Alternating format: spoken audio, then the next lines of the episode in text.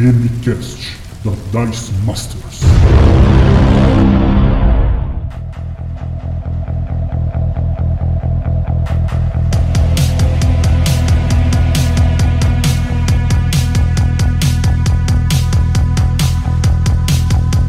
Rola iniciativa, jogadores! Está começando mais um DMCast, o seu podcast de dicas de RPG e cultura nerd.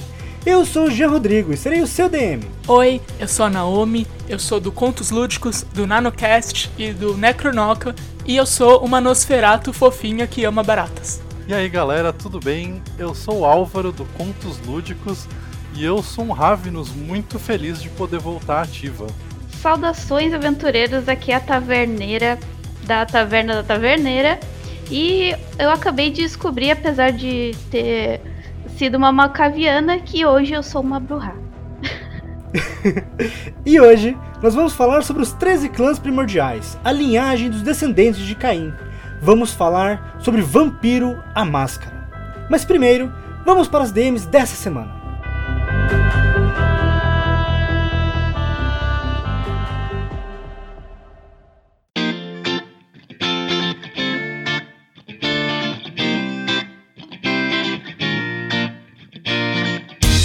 Rolem os dados, jogadores! Bem-vindos à sessão de DMs e recados do DMCast. Conheça a loja da Mestres Store, a loja oficial do Mestres do Cast. Lá você vai encontrar uma grande variedade de produtos exclusivos, como camisetas, baby look, moletons, eco bags, canecas, máscaras, todos com estampas incríveis com temáticas de RPG. E tem mais! Para você que é nosso ouvinte tem a malemolência de um verdadeiro monge, está em lançamento a linha Fight Like a Monk, com arte exclusiva criada por mim. Corre lá e aproveite, a Masters Store tem tudo que você precisa para vestir o RPG de corpo e alma. Acesse monte.inc barra Store ou clique no link aqui no post. E para você que gosta de ter a sua mesa de RPG bem equipada e ainda gosta de decorar seu quarto ou sua casa com lindos enfeites nerd, eu quero te apresentar a loja Nerdcraft. Eles trabalham com uma grande linha de artesanatos como amigurumis de diversas temáticas, desde animes até RPG como Gachulo e lindos beer holders coloridos. E se você acha que é só de decoração que estamos falando, está enganado. Eles também têm arenas de dados hexagonais de MDF e torres de dados com temática de castelo medieval. E não acaba por aí. Entrando em contato com eles pelo Instagram ou WhatsApp e dizendo que quer usar o cupom de desconto Rola Iniciativa da Dice Masters, você ganha na hora 5% de desconto na sua compra. Acesse instagram.com barra nerdcraft loja oficial e comece sua coleção. Conheça a lenda de Éter e a Montanha Sombria, nas terras das trevas ao sul. Uma caçadora solitária se vê obrigada a sair em uma jornada em busca de seu irmão desaparecido mas ela logo descobre atrocidades horríveis causadas por uma organização das trevas, e ela e seus novos companheiros então precisam ir até a Montanha Sombria, onde acreditam ser a fonte desse mal. O mundo não é mais o mesmo depois que Akzarum, líder dessa organização, começou a mostrar o verdadeiro poder de seu exército. Cabe agora à caçadora impedir que esse grande mal destrua tudo e todos que ela conheceu em sua jornada. Nesse primeiro volume de A Lenda de Éter, o autor nos apresenta um mundo fantástico em uma jornada de tirar o fôlego, recheada de reviravoltas, embates incríveis e um clímax emocionante. Um prato cheio para os amantes do gênero de fantasia. Adquira a Lenda de Éter clicando no link aqui no post. Seja você também um aventureiro de nível épico da Dice Masters. Você será uma lenda entre as lendas. Venceu inimigos terríveis e conquistou feitos que serão contados pela eternidade. O mundo é pequeno diante da sua grandiosidade. Com o seu apoio você poderá ter acesso ao grupo de padrinhos e madrinhas no WhatsApp, ter acesso a todo o material mensal exclusivo produzido pela Dice Masters e parceiros. Poderá sugerir temas e participar eventualmente do Demicast como convidado. E participará de sorteios entre os apoiadores de prêmios escolhidos no grupo da Dice Masters. Seu apoio nos dará mais gás para produzirmos todo o conteúdo que trazemos para você semanalmente. Conforme nós alcançarmos mais apoiadores, pretendemos oferecer mais recompensas exclusivas, e isso sem precisar aumentar o valor dos apoios. Por isso, pedimos que nossos ouvintes, seguidores e apoiadores nos ajudem a divulgar o Demicast para mais e mais pessoas. Com a sua força, nós todos chegaremos ainda mais longe. Acesse padrim.com.br barra Masters e se torne um apoiador do Demicast. E para você que mora fora do Brasil, agora temos o Patreon da Dice Masters. A partir de 3 dólares por mês, você já se torna um apoiador anjo e recebe mapas de aventuras todos os meses. Lá também há o nível de apoio aventureiro e ainda o dragão, Postaremos lá muitos conteúdos exclusivos para você e ainda conteúdos gratuitos para quem quiser conferir o que está perdendo em não se tornar apoiador da Dice Masters. Acesse patreon.com Dice Masters e se torne um apoiador hoje mesmo. Participe do DMCast respondendo o desafio da semana nos nossos stores. Qual o seu clã favorito em Vampiro a Máscara? Fique ligado que hoje, quinta-feira, vamos abrir a nossa caixinha dos stories no Instagram da Dice Masters para você fazer sua pergunta para nós. Mande suas dúvidas sobre RPG ou sua errata sobre este DMCast, que leremos aqui nas DMs do próximo episódio. E não esqueça de nos seguir nas nossas redes sociais, no Instagram, Facebook, YouTube e Twitch para arroba Dice Masters Oficial e no Twitter como arroba Dice Masters RPG. Mas agora, prepare sua ficha e seus dados, pois o cast vai começar.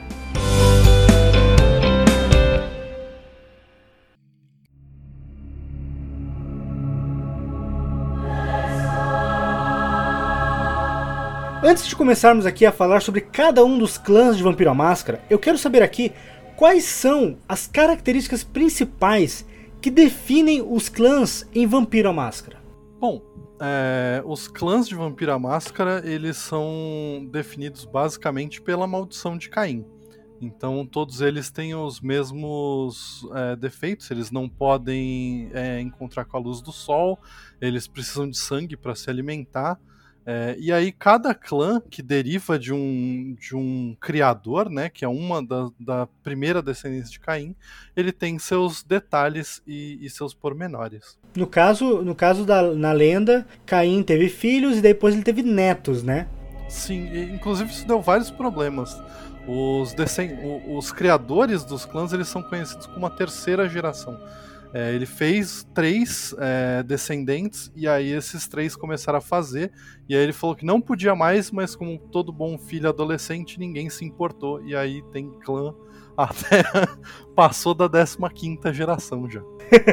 e no caso, no caso, uma coisa que eu sempre tive dúvida: tipo, o, na lenda do Vampiro à Máscara, o Caim teve filhos biológicos ou foi tipo filhos abraçados mesmo? Não, todos os filhos de Caim eles vieram pelo abraço. É, ele passou a maldição para frente para três criaturas e essas três criaturas passaram para as 13 que criaram os primeiros clãs. Ah, entendi. Eu sempre li, tipo, eu, eu ouvi pessoa falando, ah, os netos de Caim. Eu fico pensando, tipo, Caim velhinho, assim, sentado numa cadeira de rodas, assim, tipo. né? Os netinhos em volta, todo mundo com presinha de vampiro, assim, sabe?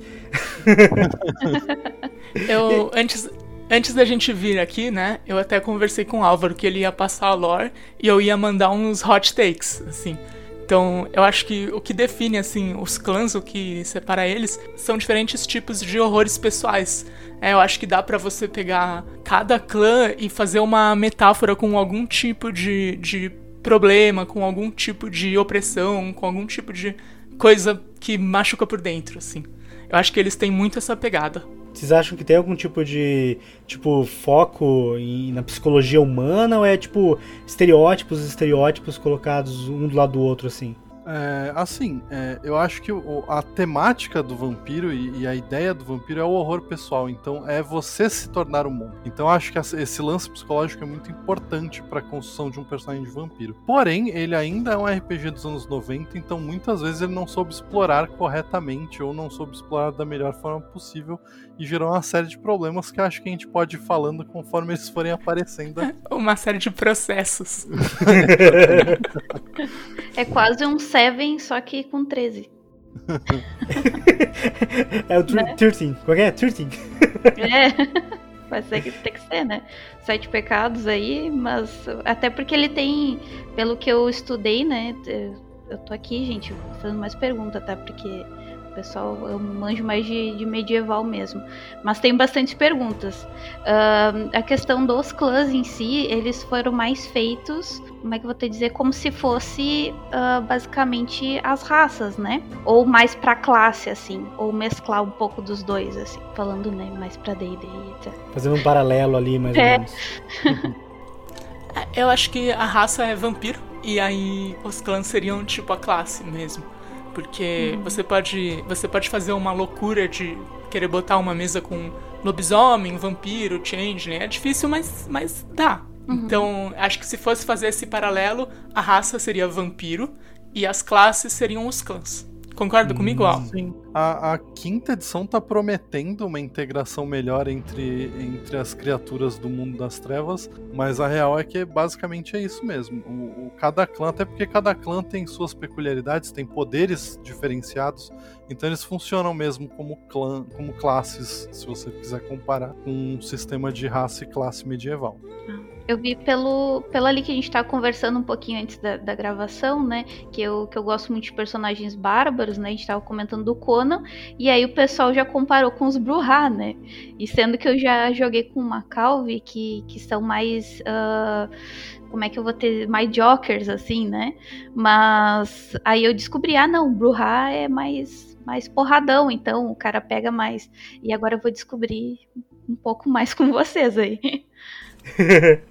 Não, pior que eu acho legal essa a gente fazer uma comparação, porque o, o vampiro e o lobisomem, todos os tempos do mundo das trevas, apesar de serem RPGs, assim como o D&D, eles têm uma pegada bem diferente, né, na questão de interpretação, de, de profund, aprofundamento do lore e tudo mais, né. Então até que, tipo, eu acho engraçado, assim, eu brinco com meus amigos, que quem joga D&D é, não, não costuma falar, não, eu sou um bárbaro, eu sou um, um bardo. Mas quem joga o Mundo das Trevas fala, não, eu sou o Malcaviano. Não, eu sou Ravenous. Não, eu sou, sabe, um preço de, eu sou preso de prata. Eu até achei engraçado a gente gravando o de lobisomem e os, os convidados não falavam, tipo, ah, os presos de prata. Eles falavam, nós, presos de prata, somos assim. Eu falava, cara, que louco, velho. Porque assim, eu, eu acho assim, porque eu, eu acho engraçado, não de forma pejorativa, eu acho legal, porque eu acho que como o vampiro, o lobisomem, mundo das trevas se baseia muito no mundo atual, ele traz é, características em cada um desses clãs, em cada uma dessas tribos, no caso de lobisomem, que as pessoas se identificam, saca? Tipo, eu não me, não me identifico tipo com um guerreiro medieval, mas eu consigo me identificar tipo com um personagem que vive os dramas e os medos ou então a, as frustrações do mundo atual, por exemplo. Saca? Ah, eu comentei fora até da, da gravação o quanto eu gosto do mundo das trevas, então eu já tenho um pouco mais de dificuldade de me definir no mundo das trevas porque eu gosto muito de tudo. Mas a real é que ele tem esse lance de clubismo mesmo. Você acaba se identificando mais com uma determinada tribo, ou um clã, ou uma tradição de mago, e aí você começa a defender. E, e toda vez, assim, principalmente com a galera que, que chega e que é, ah, porque tal clã não é legal, tal clã é legal. E, e aí você fica sentido, dói no, no seu coração, né? E aí você quer defender seu clã favorito, então rolam umas discussões bem legais com, com relação a isso. Olha, isso justifica, porque eu sempre digo, ai, qual é teu clã? Ah, Malcaviano. Ah, sempre fazia assim. Ah. Calma, gente, eu nem joguei ainda com meu personagem. Ah! ah, eu você entendo... malcaviano, como assim? Eu suspiro. Quando a gente chegar nos malcavianos, eu, eu explico porque provavelmente você recebeu esse suspiro. Aham, aham. Você sofre bullying sem nem saber o porquê, gente. Exato. Mas eu, eu, eu, eu, sempre tive essa curiosidade. Tipo, agora a gente vai matar essa curiosidade sobre cada um dos clãs e tal. Mas eu queria perguntar uma coisa até interessante. Eu tiro, eu tiro sarro, faço uma brincadeira de tiozão. Quando eu falo que o único clã de vampiro que eu conheço é, são os Giovanni, porque eles são o líder da equipe Rocket. Mas, na real, eu não consigo imaginar, tipo, um cara, sei lá, pré-diluviano lá do Oriente Médio se chamando Giovanni. O nome dos clãs, eles mudaram durante as eras, né? Ou não? Tipo, sempre foi esses nomes. Então, é, tem alguns que, que teve umas tretas. O Giovanni é um desses casos, tá? O Giovanni não é antediluviano, o Giovanni é da época do Renascimento. É, ah. Eles eram outro clã. O Giovanni é uma família, e, e, essa família meio que, que queria concentrar todo o poder dentro da própria família. Então eles mataram o antediluviano Capadócio e mataram todos os outros Capadócios, que eram o clã original.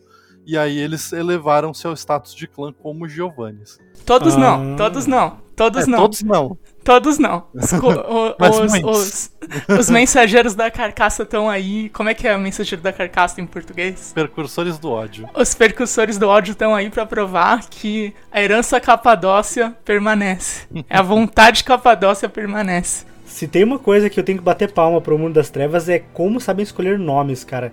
Caramba, que nome irado, velho. Verdade. E como que como é que tipo funciona em Vampiro a, o abraço? Tipo, como a pessoa se torna um vampiro. Porque eu sei assim que os vampiros, quando mordem alguém, a pessoa é, é sugada, morre e acabou. Mas tem a, a forma da pessoa se tornar um vampiro. Mas como que funciona em vampiro? Em lobisomem a gente discutiu um tempão lá sobre como que a pessoa nasce lobisomem e tal. Mas eu sei que vampiro a pessoa não nasce, a pessoa não nasce vampiro, né? Isso aí é pro Álvaro, claramente. Lord Mestre. É, bom, o abraço ele funciona da seguinte maneira. É, um vampiro é, ele escolhe, né, quem vai ser a vítima, que vai se tornar o, o, seu lacaio, e aí ele passa por um ritual no qual ele suga todo o sangue da pessoa, ele drena a pessoa inteira, e aí depois ele se corta e dá um pouquinho da vitae, do sangue vampírico, para essa criatura. É, Passa-se um tempo e essa criatura acorda com muita fome, então é comum você deixar um corpo, ou, é, se você não for tão cruel, não deixar uma pessoa viva, mas deixar algo que o, o seu lacaio possa se alimentar. E aí você cria uma, uma espécie de, de relação de vassalagem, porque o seu senhor ele tem domínio sobre você mesmo que seja contra a sua vontade, ele consegue domar o, o, o seu. O, o, o, fato de você agir contra ele é algo que é quase impossível, pelo menos enquanto ele mantiver você tomando sangue dele para te manter preso nesse laço que é conhecido como laço de sangue. É, essa é a base, o abraço ele é padrão para quase todos, é, com algumas exceções. No caso, por exemplo, dos Giovanni,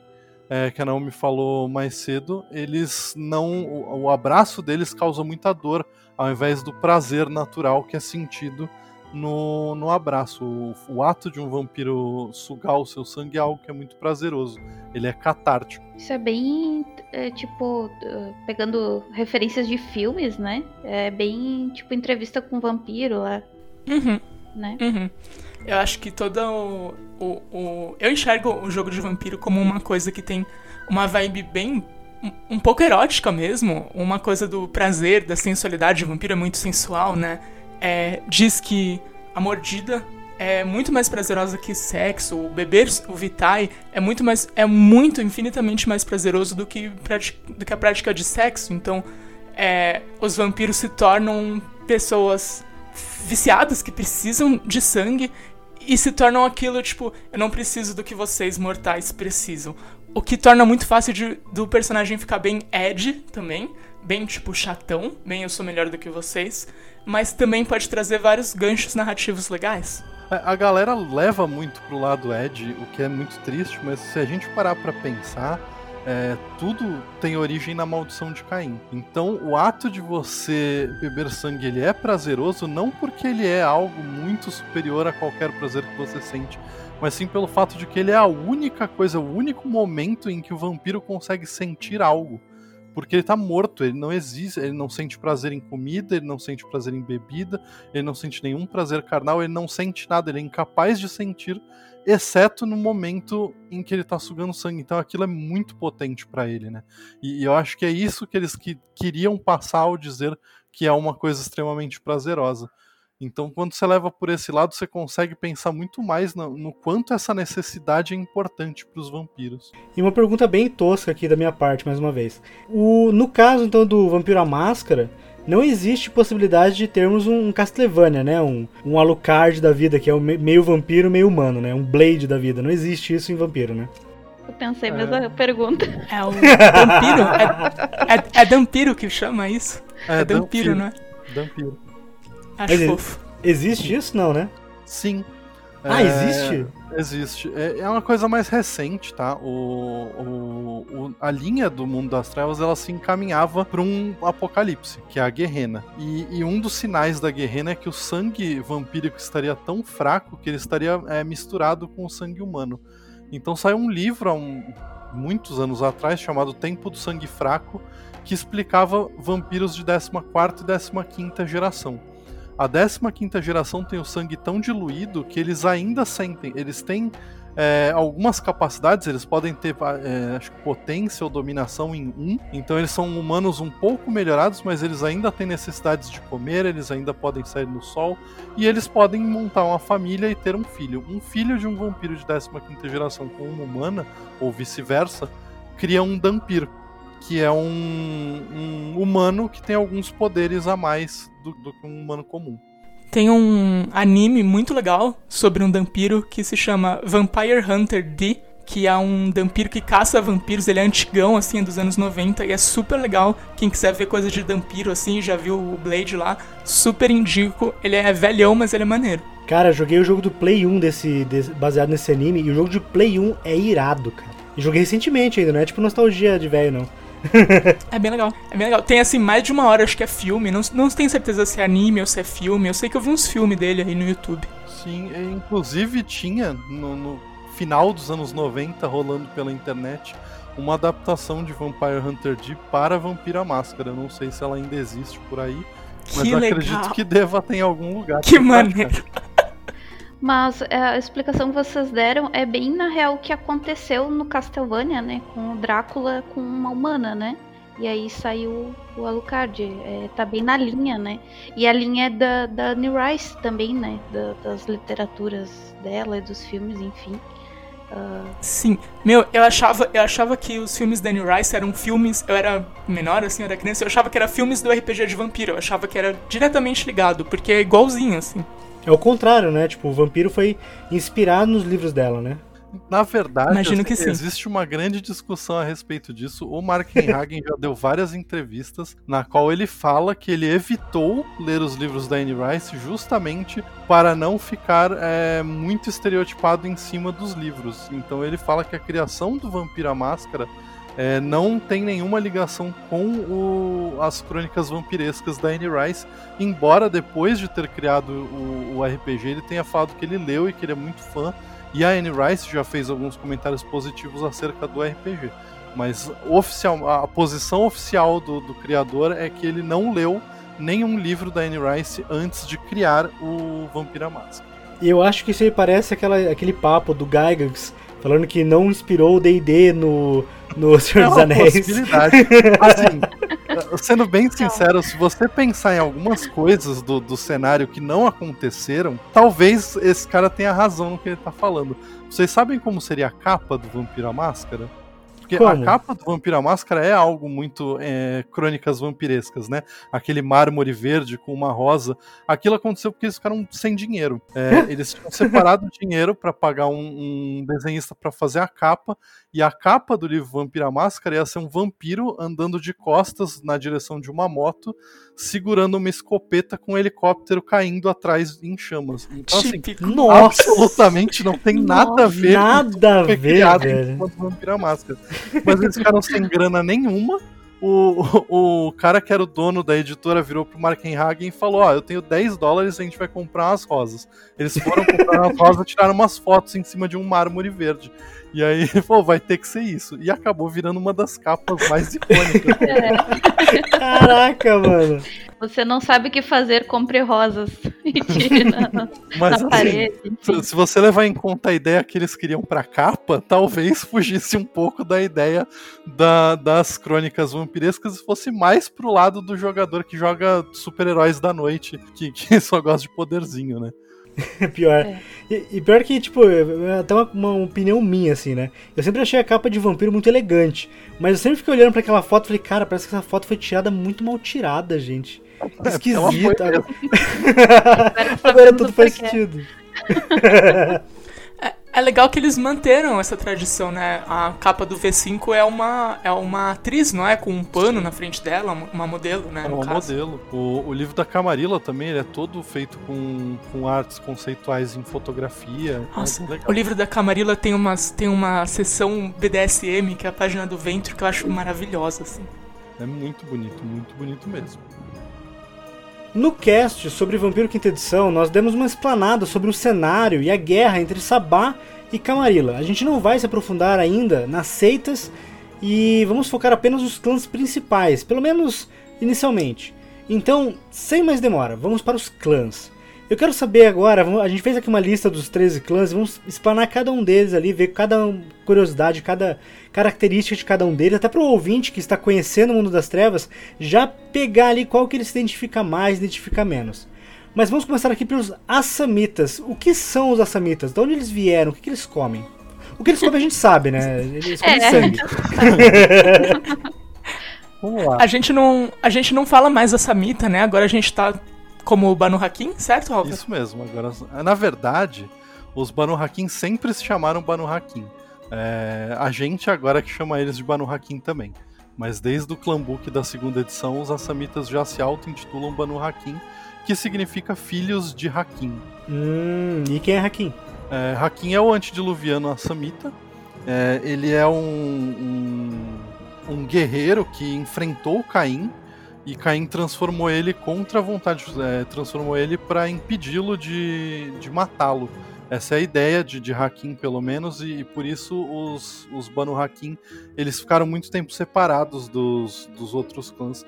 O, o termo Assamita em si, na verdade, ele é de uma série de problemas que a White Wolf teve na sua terceira edição, que se você pegar a, a, parte dos vampiros independentes, são vários preconceitos, um com cada espécie. Então, o Assamita, ele é um termo que é ruim, porque ele, ele estipula, né, ele estereotipa como assassinos os vampiros que vêm do Oriente Médio. Então isso acabou gerando problema para eles. Na quinta edição, eles preferiram assumir o manto de Banu Hakim, que já era como eles chamavam entre eles porque é um termo muito mais honroso para eles do que o termo Assamita. Assamita é como os clãs ocidentais chamavam eles, por assim dizer. Então esses Assamitas eles, eles, eles é, representavam como se fosse um, um, grupo que ainda vivia ou é, é oriundo da, do Oriente Médio, né?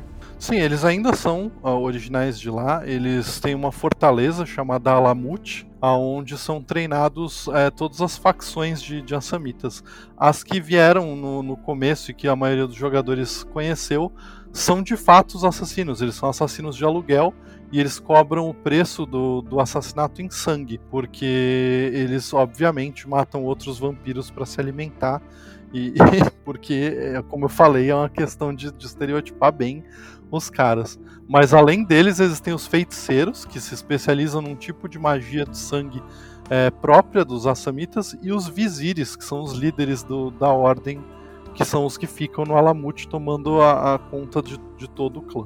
Se a gente for é, trazer aquela ideia que a, que a Morgana trouxe mais cedo, dos clãs de D&D, uhum. os os Banu Hakim seriam tipos ladinos. O lance deles é, o lance deles é ser silencioso e furtivo os ladinos, mercenários e necromantes. Melhor, melhor como. Basicamente. basicamente. Uma coisa que, que a gente não vai falar aqui sobre as seitas e nada disso, mas uma das coisas que mantém a Camarilla seriam os seis dogmas, né? E um dos dogmas é não matar outro vampiro. No caso dos Assamitas, eles matam outros vampiros, tipo, que foram permitidos pelos anciões serem mortos, ou tipo, eles são os que vão contra essa, esse detalhe da, dos dogmas? Então, até a quinta edição eles não eram da Camarilla, então eles não se importavam com, com as regras da máscara. Quem se importa com a Camarilla, né? Exato. Então eles basicamente matavam a torta e a direito. Aí aconteceu um, um, uma treta entre eles e os Tremer, e os Tremer fizeram um ritual que impedia eles de se alimentar. Toda vez que eles tentavam se alimentar de outro vampiro, eles, é, é como se eles estivessem se alimentando de aço. E aí Caraca. rolou uma guerra durante muitos séculos, até um ponto em que os assamitas fizeram um acordo com a Camarilla é, de que é, eles só se alimentariam de sangue vampírico desde que estivessem em contrato. Então, por exemplo, você quer contratar um assamita para matar um rival seu. Você permite é, oficialmente que ele possa fazer um cometer um diablerie nesse seu oponente e aí ele aceita o trabalho, ou por troca de informação, ou qualquer outro tipo de, de serviço que ele julgar necessário. Mas é, isso aí, com isso, eles conseguiram se livrar da maldição dos Tremere. Qual que é a moral? Qual que é a moral dessa história? Os Tremere são igual a Inglaterra. todo mundo odeia eles, eles têm treta com todo mundo. Basicamente. Já chegaremos nos Tremere. E agora, vamos falar um pouco sobre os Bruhá. O que são os Bruhá? Como que eles são tão violentos e selvagens? De onde eles vieram? Curiosa. Tô muito curiosa. Me contem. contem mais sobre os Bruhá. Vamos falar sobre os Bruhá. É, os Bruhá, eles são extremamente cabeça quente, tá? Isso não significa que eles sejam selvagens, pelo contrário, eles são conhecidos como os filósofos combatentes.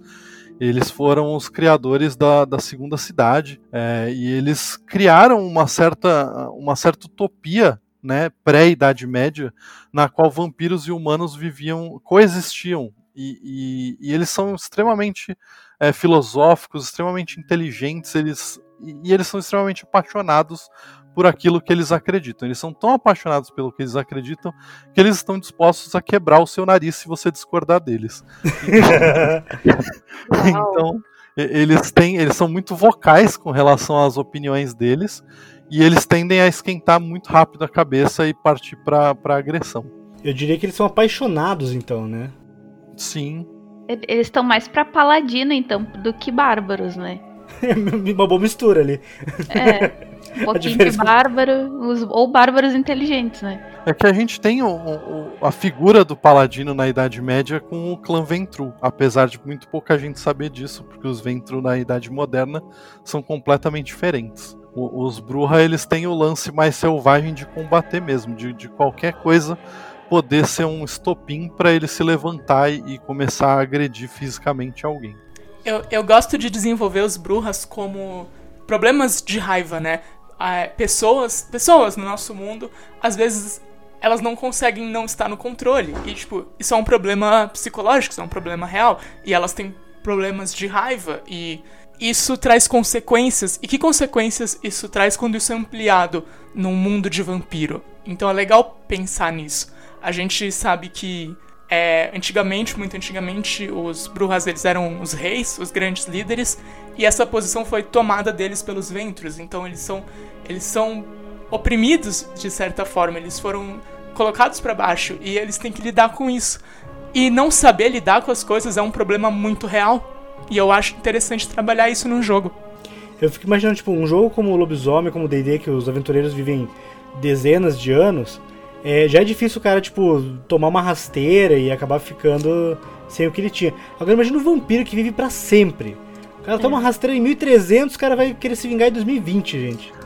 Basicamente. A vantagem de você ter todo o tempo do mundo é que você pode de fato planejar sua vingança com cada detalhe, né? É. Sabe o que, que eu me lembrei do daquele filme de Um Dia de Fúria? É os oh, É, esse oh, filme é bom, hein? Muito bom. Caramba. É os Bruja, cara. Esse filme é bom. um dia de bruxa. É, um, um, dia, dia de bruxa. e, pô, legal essa parada. Os bruxa, então, tipo, eles têm essa, essa pegada de ter essa amargura dentro deles, mas ao contrário do que eu imaginava, eles não são, tipo, burros ou pouco. É, não, não, digamos de. não pouco inteligentes, mas, tipo, eles não são. É, apenas impulsivos e ponto final, né? Eles têm essa pegada, tipo, eles não vão ser provocados à toa, mas quando eles forem provocados, sai da frente. Sim, aliás, pelo contrário, eles são extremamente inteligentes. E eles são, é, pela paixão deles por uma pauta, por um, por um, né, uma, uma ideologia para existir, eles se focam muito nisso. Eles são muito estudiosos, eles entendem muito o, o conceito do que eles pregam.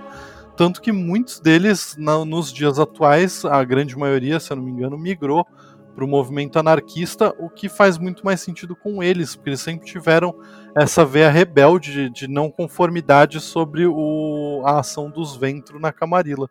Então agora eles oficialmente, na, na, grande maioria, saíram, restaram uns poucos ali espalhados pela Camarilla. Hum, é, que teve uma, teve uma mudança ali dos clãs na quinta edição e teve toda essa, essa treta, né? Clãs entraram, outros saíram. Foi uma loucura, né? Então Sim. os Bruhá uh, não são desprovidos de massa encefálica. Eles são. Com eles têm raiva contida. É isso. Eles são rebeldes que, que estão dispostos a ir para qualquer é, ponto para concluir suas causas. Eles são o ativista que, que não vai medir esforços para tentar fazer um mundo melhor na visão dele. Na visão dele. Mais do que um cara fortão, geralmente os brujas eles são ilustrados como punks. Sim. Pois é. Eu acho que a primeira arte de um Bruhá que eu vi foi de uma, uma, uma mulher punk e tal, tipo, cabelo moicano, não sei o que, não sei o que. E deu a entender na ilustração que eles eram meio, tipo, violentos apenas e não sei o que. Eu acho que foi, tipo, uma, uma interpretação minha mesmo. Se eu, se eu não me engano, no V5 tem uma NPC muito, muito breve, assim, que ela é uma bruxa que entra em apps tipo Tinder, assim, e combina encontro com nazistas para matar eles. Isso Olha, é uma coisa bem bruxa de se fazer. Eu não recomendo ninguém a fazer isso, porque o, o, nazista pode ser mais violento que você imagina. Mas, numa literatura, isso parece bem interessante de se acompanhar. se ela é uma bruxa, ela consegue. É, se for uma bruxa dentro do RPG, é possível. ela é uma geisha justiceira. Olha. Olha. Tô inspirada hoje, vamos lá. Até o final do Se- cast a gente vai ter um, não- um arquétipo aqui pra cada, cada clã. Se, se eu não me engano, até no livro tem um trecho que ela fala que arrancou o negócio do cara. Nossa. Coisa bem, bem legal, assim. Bem, bem divertido, crianças. e o que falar dos seguidores de Sete? Pelo nome, parece que eles têm alguma ligação com o Egito, né? Tem, É mais, um, são- é mais um dos problemáticos aí da Exato. fila. Ele é Eita! mais um daqueles que é bem preconceituoso, bem estereotipado de, de, de vampiro egípcio, árabe, que, que vai tentar te convencer de abrir mão de tudo pelos seus desejos, porque ele é maligno. E, enfim, o- os seguidores de Sete, eles são uma, uma proposta muito legal, muito mal executada. Tanto que agora eles se tornaram um ministério, né? Eles se tornaram um, um grupo que que extrapolou o clã e se tornou meio que uma, uma organização mesmo. Então eu acho que eles conseguiram tirar um pouco essa, essa questão do, do foco no, no Oriente Médio e, e no, no norte da África e, e espalharam um pouco mais os seguidores 7 como um conceito de, de daqueles que gostam de explorar os desejos alheios. Eles têm, tipo, então, no original lá, eles tinham aquela pegada de faraó, de pirâmide e tal, é, aquela parada que explodiu nos anos 90, anos 80, né? Eles têm muito uma pegada de cobra, né? Os poderes deles são linguinha de cobra, olhinho de cobra. E o defeito de clã deles é, é que eles não aguentam luz, nenhum tipo de luz, não só a luz do sol. Então eles têm que viver em tumbas, têm que ficar em lugares, lugares escuros, assim como as cobras. Hum. E tipo, qual que é, qual que seria não a, a tipo, a característica que a gente viu, mas qual que seria tipo, entre aspas, o objetivo deste clã? O que, que ele mais almeja no, no meio do mundo de, de vampiro? Cara, os seguidores de Sete eles almejam controle, mas não o controle de território como, como os, os outros clãs, ou controle de, de poder dentro de uma facção de vampiro. O, o que eles querem é conseguir controlar o desejo, é conseguir pegar aquilo que você precisa e, e tornar você dependente dele, porque ele pode te oferecer aquilo e ele é o único que pode te oferecer aquilo.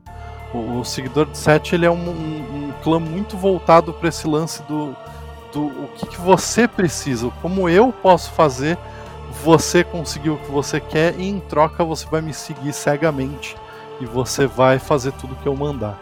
Cegamente, até porque a gente vai estar no escuro, né? Exato. Ah, eu me lembrei da, do filme da Rainha dos Condenados, né? Tem um, eu creio, né? Que seria ah, desse clã, a, a rainha lá do Egito que eles. E ela também não podia pegar nada de sol, nem luz, nem nada. E todo mundo se ficava com ela e tal. A, a gente tem as múmias no mundo das trevas, certo? Sim. Sim. Então, então, assim, você pensar, ah, Menotep, ele seria uma múmia e não um vampiro. Aí vai de ver cada figura egípcia onde ela se encaixa mais. Sim. O- no caso, os seguidores de Sete eles são bem focados na corrupção e em Sete. O- é, então, figuras é, históricas que não estejam ligadas diretamente à corrupção, como as outras divindades e tal, eles estariam mais no mundo do múmia do que no, nos seguidores de Sete.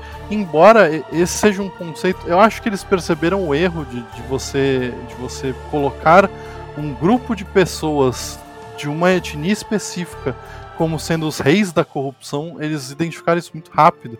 Porque os seguidores de Sete do Sabá, por exemplo, que são as serpentes da luz, eles não têm absolutamente nenhuma relação nem com o Egito e nem com a corrupção. Eles têm um, lance muito mais ligado no voodoo e na- nas religiões de- do, do Haiti.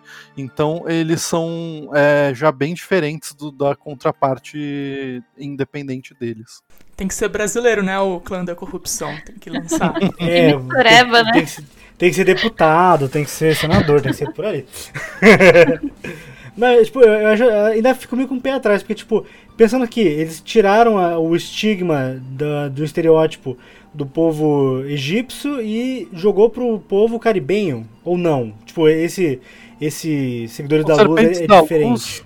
Os Serpentes da Luz, eles não são. Apesar deles serem um clã do Sabá, muita gente acha que os clãs do Sabá são naturalmente ruins. E aí eu acho que caberia todo um podcast sobre Sabá para explicar por que eles estão mais certos do que a Camarilla.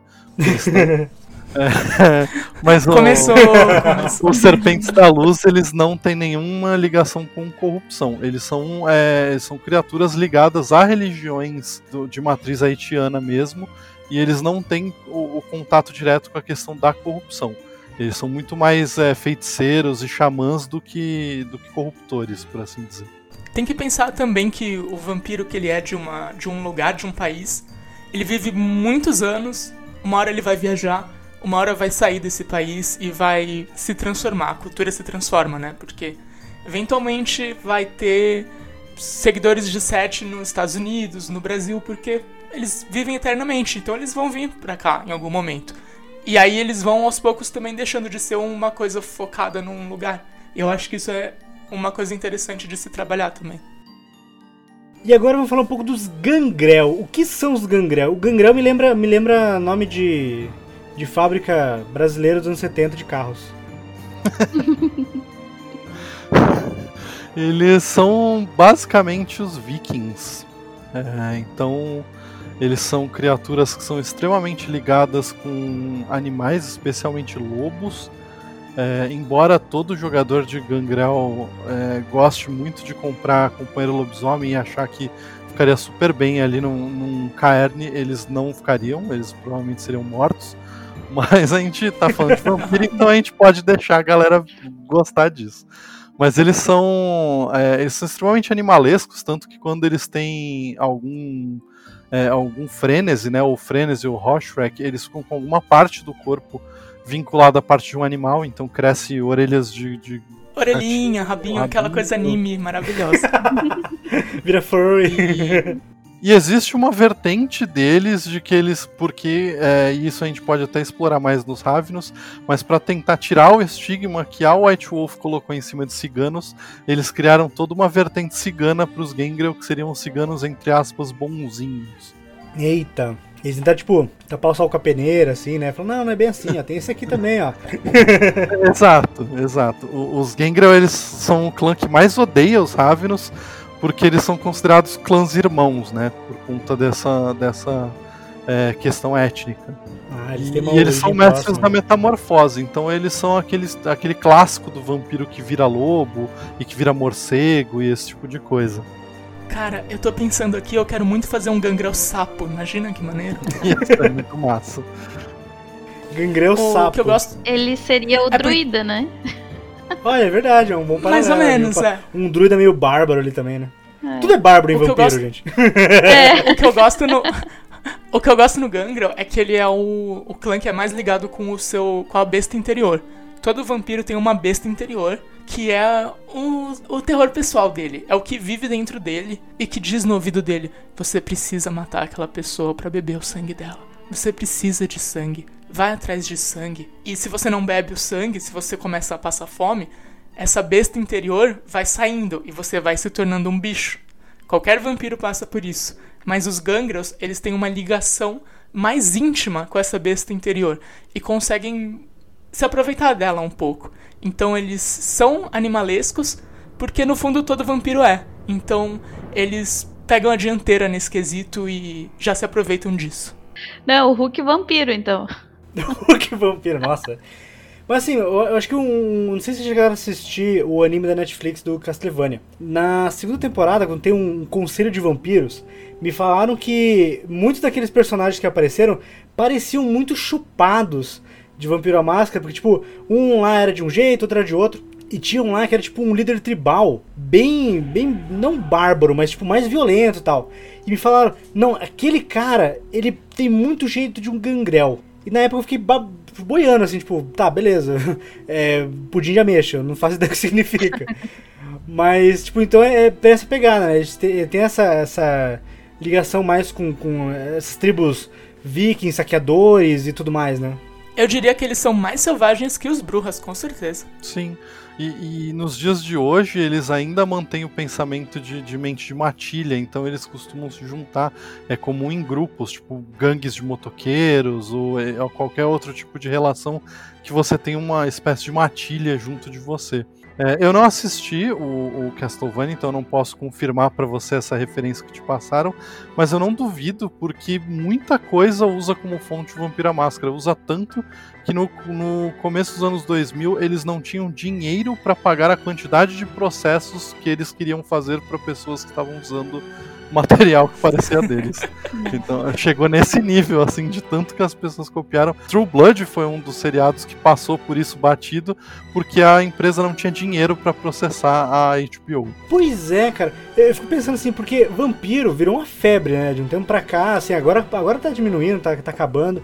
Mas vampiro, tipo, não a questão do vampiro, vampiro à máscara, vampiro tipo crepúsculo e tal, tipo, explodiu, né? O Vampiro do Crepúsculo é um negócio que muita gente criticou, né? Porque isso não é vampiro de verdade. Mas assim, se a pessoa criar um vampiro que ele bebe, ao invés de sangue, bebe cor, tá valendo. Né? Eu adoro a Marcelina, por exemplo. A, a Stephanie Meyer, inclusive, já declarou que ela era jogadora de Vampira Máscara. É, tem muita gente que, que, torce muito o nariz quando eu falo isso, mas dá para você identificar muita coisa de vampiro e de lobisomem na saga Crepúsculo. Ela é uma saga para adolescentes e jovens adultos, então não adianta o cara que joga vampiro há 20 anos e tá com 45 achar que aquele livro vai ser para ele. Ele não vai conseguir se identificar. tá ligado? É, é, é, o que eu sempre falo. Isso não significa que o material não tem base naquilo que ele gosta.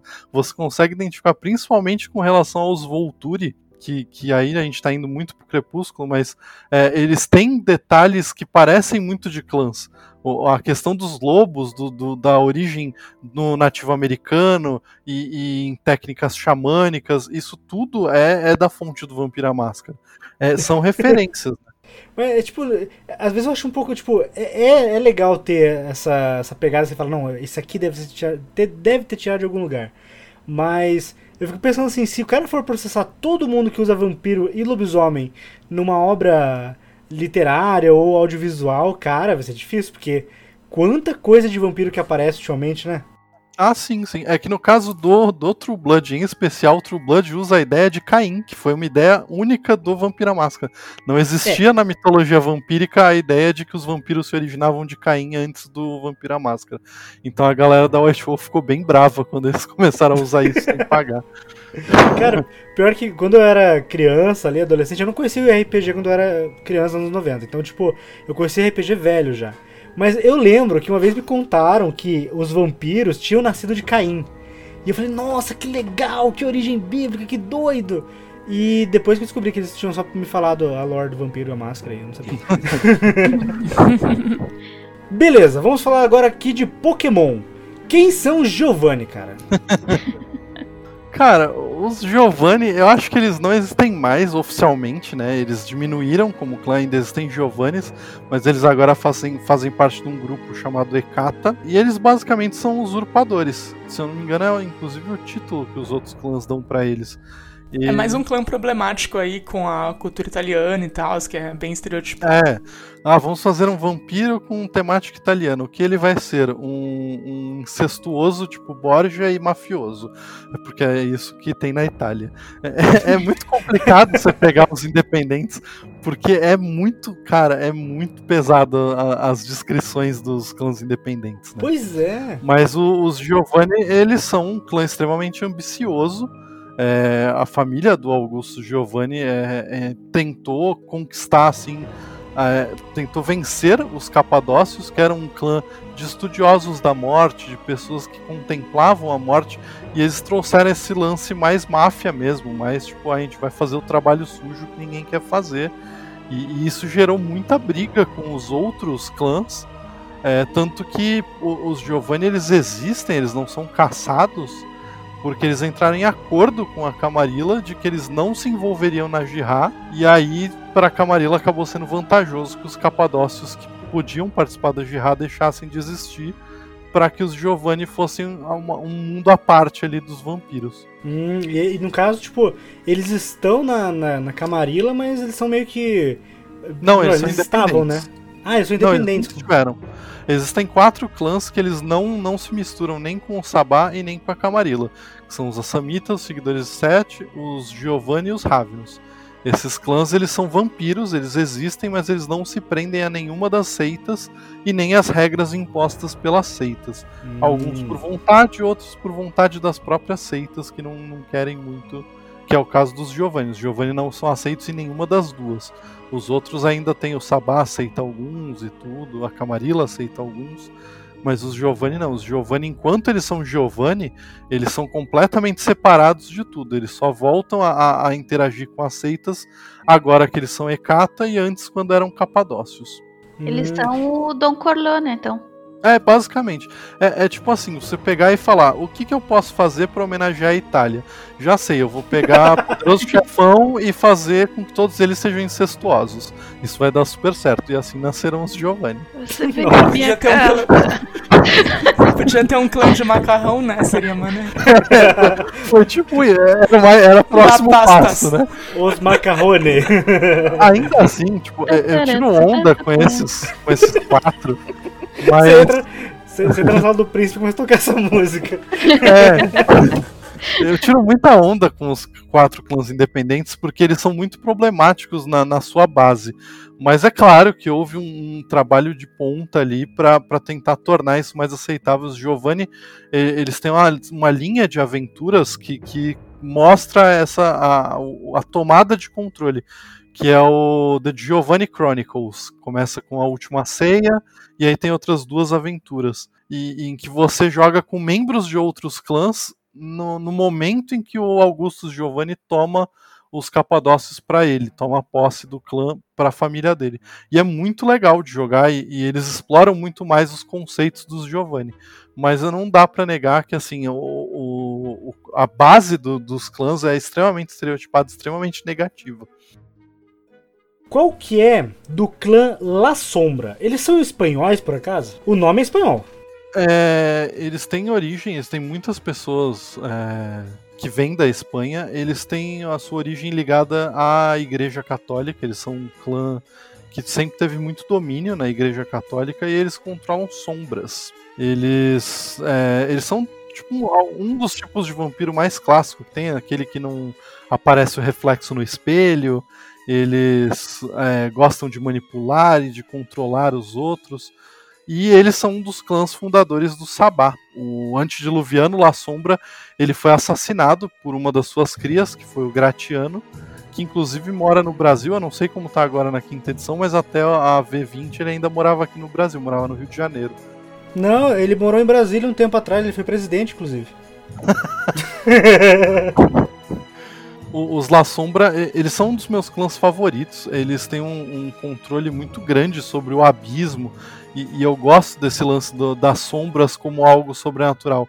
Eles tiram o lance da, da sombra como um elemento de, de, ausência de luz e eles transformam aquilo numa, numa coisa mística, sabe? Algo moldável, algo que pode te transformar e, e, criar horrores. Por exemplo, um, um vampiro, um La Sombra, ele é um dos melhores combatentes, eu sempre falo isso, do World of Darkness, porque, cara, se você enfrentar qualquer coisa que respira, um dos primeiros poderes do La Sombra é criar uma bolha de trevas onde não existe oxigênio. Então você automaticamente você deixa uma pessoa completamente desorientada numa sombra quase sólida, que é difícil de se movimentar e a pessoa não consegue respirar. E, é a bomba anti-lobisomem, Exato. Nossa. Quantos lobisomens são necessários para acabar com a sombra? Muitos. De depende de quantos vão conseguir chegar nele. Mas de enquanto eles não conseguirem, vão ser muitos. Depende do alcance do, do sniper. Não entendi muito bem a característica dele. Qual delas? É, é... O, o, defeito deles de, de não aparecerem em superfícies refletoras? É, uh, digamos, uh, vocês colocaram ele como um vampiro clássico, né? Uh, mas seria comparado aqui. É que eu gosto de comparar coisas para mim imaginar melhor. Uh, o, o La Sombra ele seria uma parte mais social do Drácula, ao, ao ponto em que o Tsimice é a parte da, da mudança corporal e, e, do e da transformação do Drácula, o, todo o lance do Drácula como um manipulador, um mestre manipulador, um, um, uma criatura que é capaz de, de, atingir seus objetivos sem nem precisar sair da cadeira. Isso é o La Sombra. O La Sombra ele, ele se foca muito no lance de controlar o, in, o entorno. Ele não precisa controlar outros vampiros.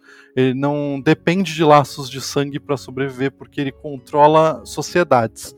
Então, assim, para um, um La Sombra ele vai controlar uma a instituição da igreja, não um padre para tentar fazer alguma coisa.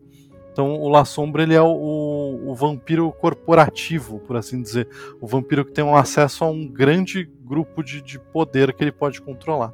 Pô, é fodão, né? Meu Deus. Imagina assim, ou é uma, uma morena com vestidão preto e salto alto, que é CEO de uma empresa, ou é uma gótica muito trevosa? Não, tô, tô até assustada. tô até assustada com La Sombra. Eles deveriam mesmo. Nenhum La Sombra. Os La Sombra atualmente estão na Camarilla. E eu acho que todos os clãs da Camarilla deviam estar com medo disso. Cara, o La Sombra achei interessante a ideia deles. Tipo, a, a pegada deles não é que tipo, eles são apenas é, vampiros. Eles são tudo, tudo questão de controlar o, o entorno deles, ter influência e tudo mais. Tudo isso se assoma no, no, no La Sombra, né? Sim, o, o, vampiro, na verdade, ele teoricamente, apesar do, da galera gostar de dar porrada, porque afinal de contas é um RPG, a ideia do vampiro é que assim, você é um ser imortal. Mas se alguém arrancar sua cabeça, você vai morrer para sempre. Então, quanto mais você puder fazer sem ação direta, melhor. E os La Sombra são um, um dos clãs que mais transparece isso. Mas, tipo, por que, que eu vou colocar a minha imortalidade em risco para sair na mão com aquele lobisomem? Se eu posso criar uma bolha de trevas e fazer tentáculos de sombras prenderem ele ali até ele parar de respirar. Invocar o Cutulo ali e pronto. o tchutchuquinho. É, é, tipo isso. O tchutchuquinho e pronto. Meu Deus. O tchutchuco. E agora vamos falar deles, aqueles que são amados e odiados por tantas pessoas. Quem são os malcavianos? Ah. ah olha aí o A. Quero saber o porquê. o A, feia. Quero saber o porquê do A, porque eu, eu li as características e achei tão legal. Então, os Malcavianos, eles são talvez um dos clãs mais legais que tem. E também um dos clãs mais mal usados que tem. Por isso, muita gente faz o suspiro quando alguém fala que vai jogar de Malcaviano. Porque o, o lance do Malcaviano é, é, que o Malcaviano ele descobriu a verdade e a verdade quebrou ele. O Malcaviano, o cara que se chamava Malcaviano, cujo nome era Malcaviano, que foi o primeiro Malcaviano, certo? Sim. Na verdade se chamava Malcave. Aí os outros são Malcavianos. Será que é o Lucas Malk, gente? Será que é ele? É, não. e aí? É, enfim, malcavianos normalmente, a maioria dos jogadores que eu conheci, todos os jogadores que eu conheci que, que a, adotam o malcaviano pro nome, tirando com exceção a, a responsável pela comunidade da White Wolf, que é a Alissa, que também é, usa o cunha de Malcave, eles não sabiam o que fazer com o personagem. Então você cria um personagem que é um imbecil, ele não é louco. O, o, o lance do Malcaviano é que o Malcaviano é uma criatura é, perturbada, ele é uma criatura que, que tem muitos problemas internos e ele tem que passar uma normalidade, ele tem que viver numa sociedade onde ele é completamente quebrado e o resto não. E, e você descambar isso para fazer um personagem que é um imbecil, que é um idiota, é muito fácil. E, e, aí você perde todo o potencial narrativo que o personagem tem. Além disso, é, quando você faz isso, você está desrespeitando uma gama de pessoas que possuem problemas de, de, de gâmbito mental, problemas de saúde mental, e você desrespeita elas porque você interpreta como louco. E não é isso, são, são problemas reais, os, os, as perturbações dos malcavianos são problemas reais, que afligem pessoas reais, e você estereotipa isso ao extremo quando você faz um, um malcaviano dessa forma. No caso, o malcaviano seria tipo a pessoa que tem esquizofrenia, tem alguma coisa desse gênero, né? Um maníaco depressivo, uma pessoa com, com qualquer tipo de transtorno real. E, e não, tipo, sei lá, o, o, cara que grita do nada, o cara que que acha que tá, sei lá, que aonde ele encosta as coisas falam com ele, esse tipo de coisa. Você cria um personagem que, que não faz sentido. Normalmente, quem joga de Malcaviano, é, eu, eu, isso eu tô generalizando, mas eu sei que existem pessoas que interpretam muito bem Malcavianos, mas a maioria das pessoas que eu vi acaba caindo nesse ponto, de fazer o maluco completo, fazer um personagem que é tipo uma fada perturbada, ele não é um vampiro com um, um problema sério mental porque ele viu algo além da realidade. O, os malcavianos eles têm a rede da loucura, então é, você pensa assim, você é uma pessoa que está constantemente ouvindo as vozes de todos os outros malcavianos do mundo ao mesmo tempo. Então você não tem tempo para ser um, um, personagem bobo, tá ligado? Você, você não tem tempo para ser um personagem que, que vai ficar fazendo gracinha o tempo inteiro e atrapalhando o andamento da mesa, porque você tem muitos problemas internos para lidar, para ter que se preocupar com, com fazer uma graça, fazer uma, uma sabe, uma loucura besta.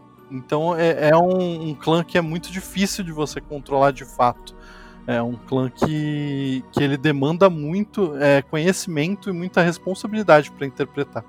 E como a maioria das pessoas vai nele direto, porque é, é, é, justamente isso, é fácil. Você pega, por exemplo, ah, como que eu vou interpretar o Nosferatu se eu não, não sei como é a, a, a ser uma pessoa que é muito feia e, e, que não e que tem medo de sair na rua? Como que eu vou interpretar uma samita se eu nunca tive nenhum contato com o Oriente Médio? Ah, eu sei o que é doença mental, então eu vou ser um malcaviano. E aí é onde mora todo o problema e aí é onde as pessoas fazem o suspiro, porque aí elas sabem que elas estão indo. Eu sempre, para minha defesa aqui, ó, eu não sei se eu estou certa, né? Nossa, a tua explicação foi excelente para mim, né? Mas eu sempre pensei exatamente nisso quando eu fiz o, o Malcave, até lendo, né, as características, mas eu sempre pensei que fosse um tipo de um Joker da vida. Porque é uma pessoa que é, tem uma, uma inteligência e tem uma, uma certa doença mental, enfim, né, perturbado, e, e, e ficou lesado por causa disso. Então eu, eu, peguei, por exemplo, o personagem do Joker como, como referência, né? Mas quando as pessoas jogavam comigo e viam que, que, que, sei lá, era um pouco diferente, inclusive de questão de piadinha e coisa, sabe? Uh, tinha minhas, minhas loucuras, enfim, meus, meus déficits ali, né? De. de mas nada assim que fosse prejudicar porque eu já já como é que eu vou te dizer? Eu estudei um pouco a questão da característica né? Até não tão profunda agora como eu estou fazendo estou anotando tudo aqui o resumo. Mas eu não sei se esse exemplo seria um bom né? Tipo um personagem para as pessoas se, espe eh, se espelharem né? Eu peguei o Joker como referência mas não sei se seria uma boa referência. Eu acho que o Coringa poderia ser considerado um malcaviano, sim, mas eu pediria para as pessoas não se inspirarem nele, porque tem muitas chances de dar errado também, da pessoa não saber fazer e ficar chato. Sim, Uhum. É assim, eu, eu falo assim que o Joker ele é um ótimo vilão na mão do roteirista certo. Ele tem um certo problema, a gente viu no Esquadrão Suicida, por exemplo, né? Coisas que às vezes não funcionam, as características estão ali, mas mal usado pode ficar ruim. E até, como foi falado, né, pode ser desrespeitoso. No caso, tipo, você falando ali, pensando, nossa, eu acho que não seria uma boa ideia interpretar pensando, tipo, numa Arlequina, por exemplo, sabe?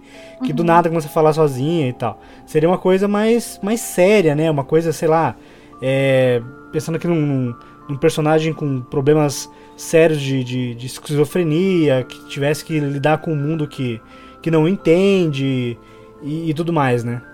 Cara, é, eu, eu acho que assim, eu concordo. Eu acho que o, o Coringa, ele é um personagem que poderia ser um malcaviano, mas é muito fácil você descambar ele pro malcaviano que todo mundo suspira quando entra na mesa.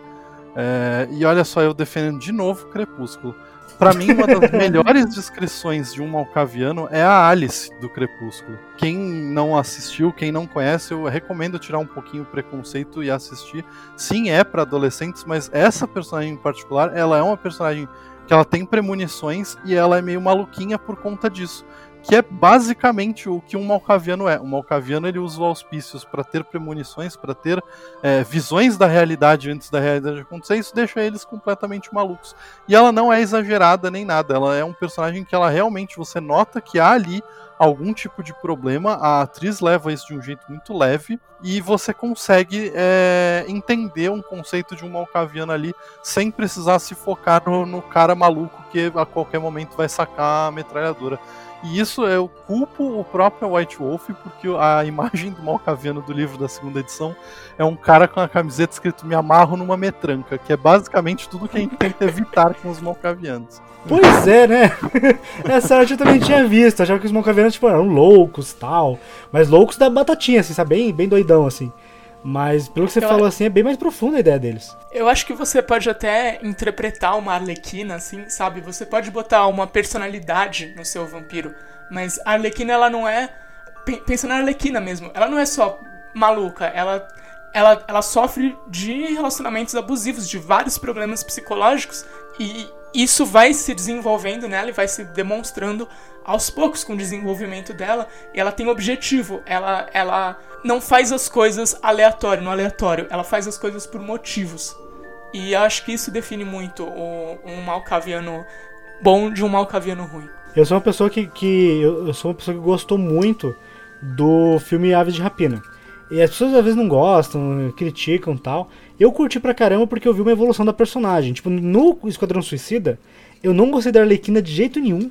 Muito nada a ver, umas, umas introduções nada a ver, umas frases do nada e, e sei lá, mostrar a barriga dela e a bunda dela.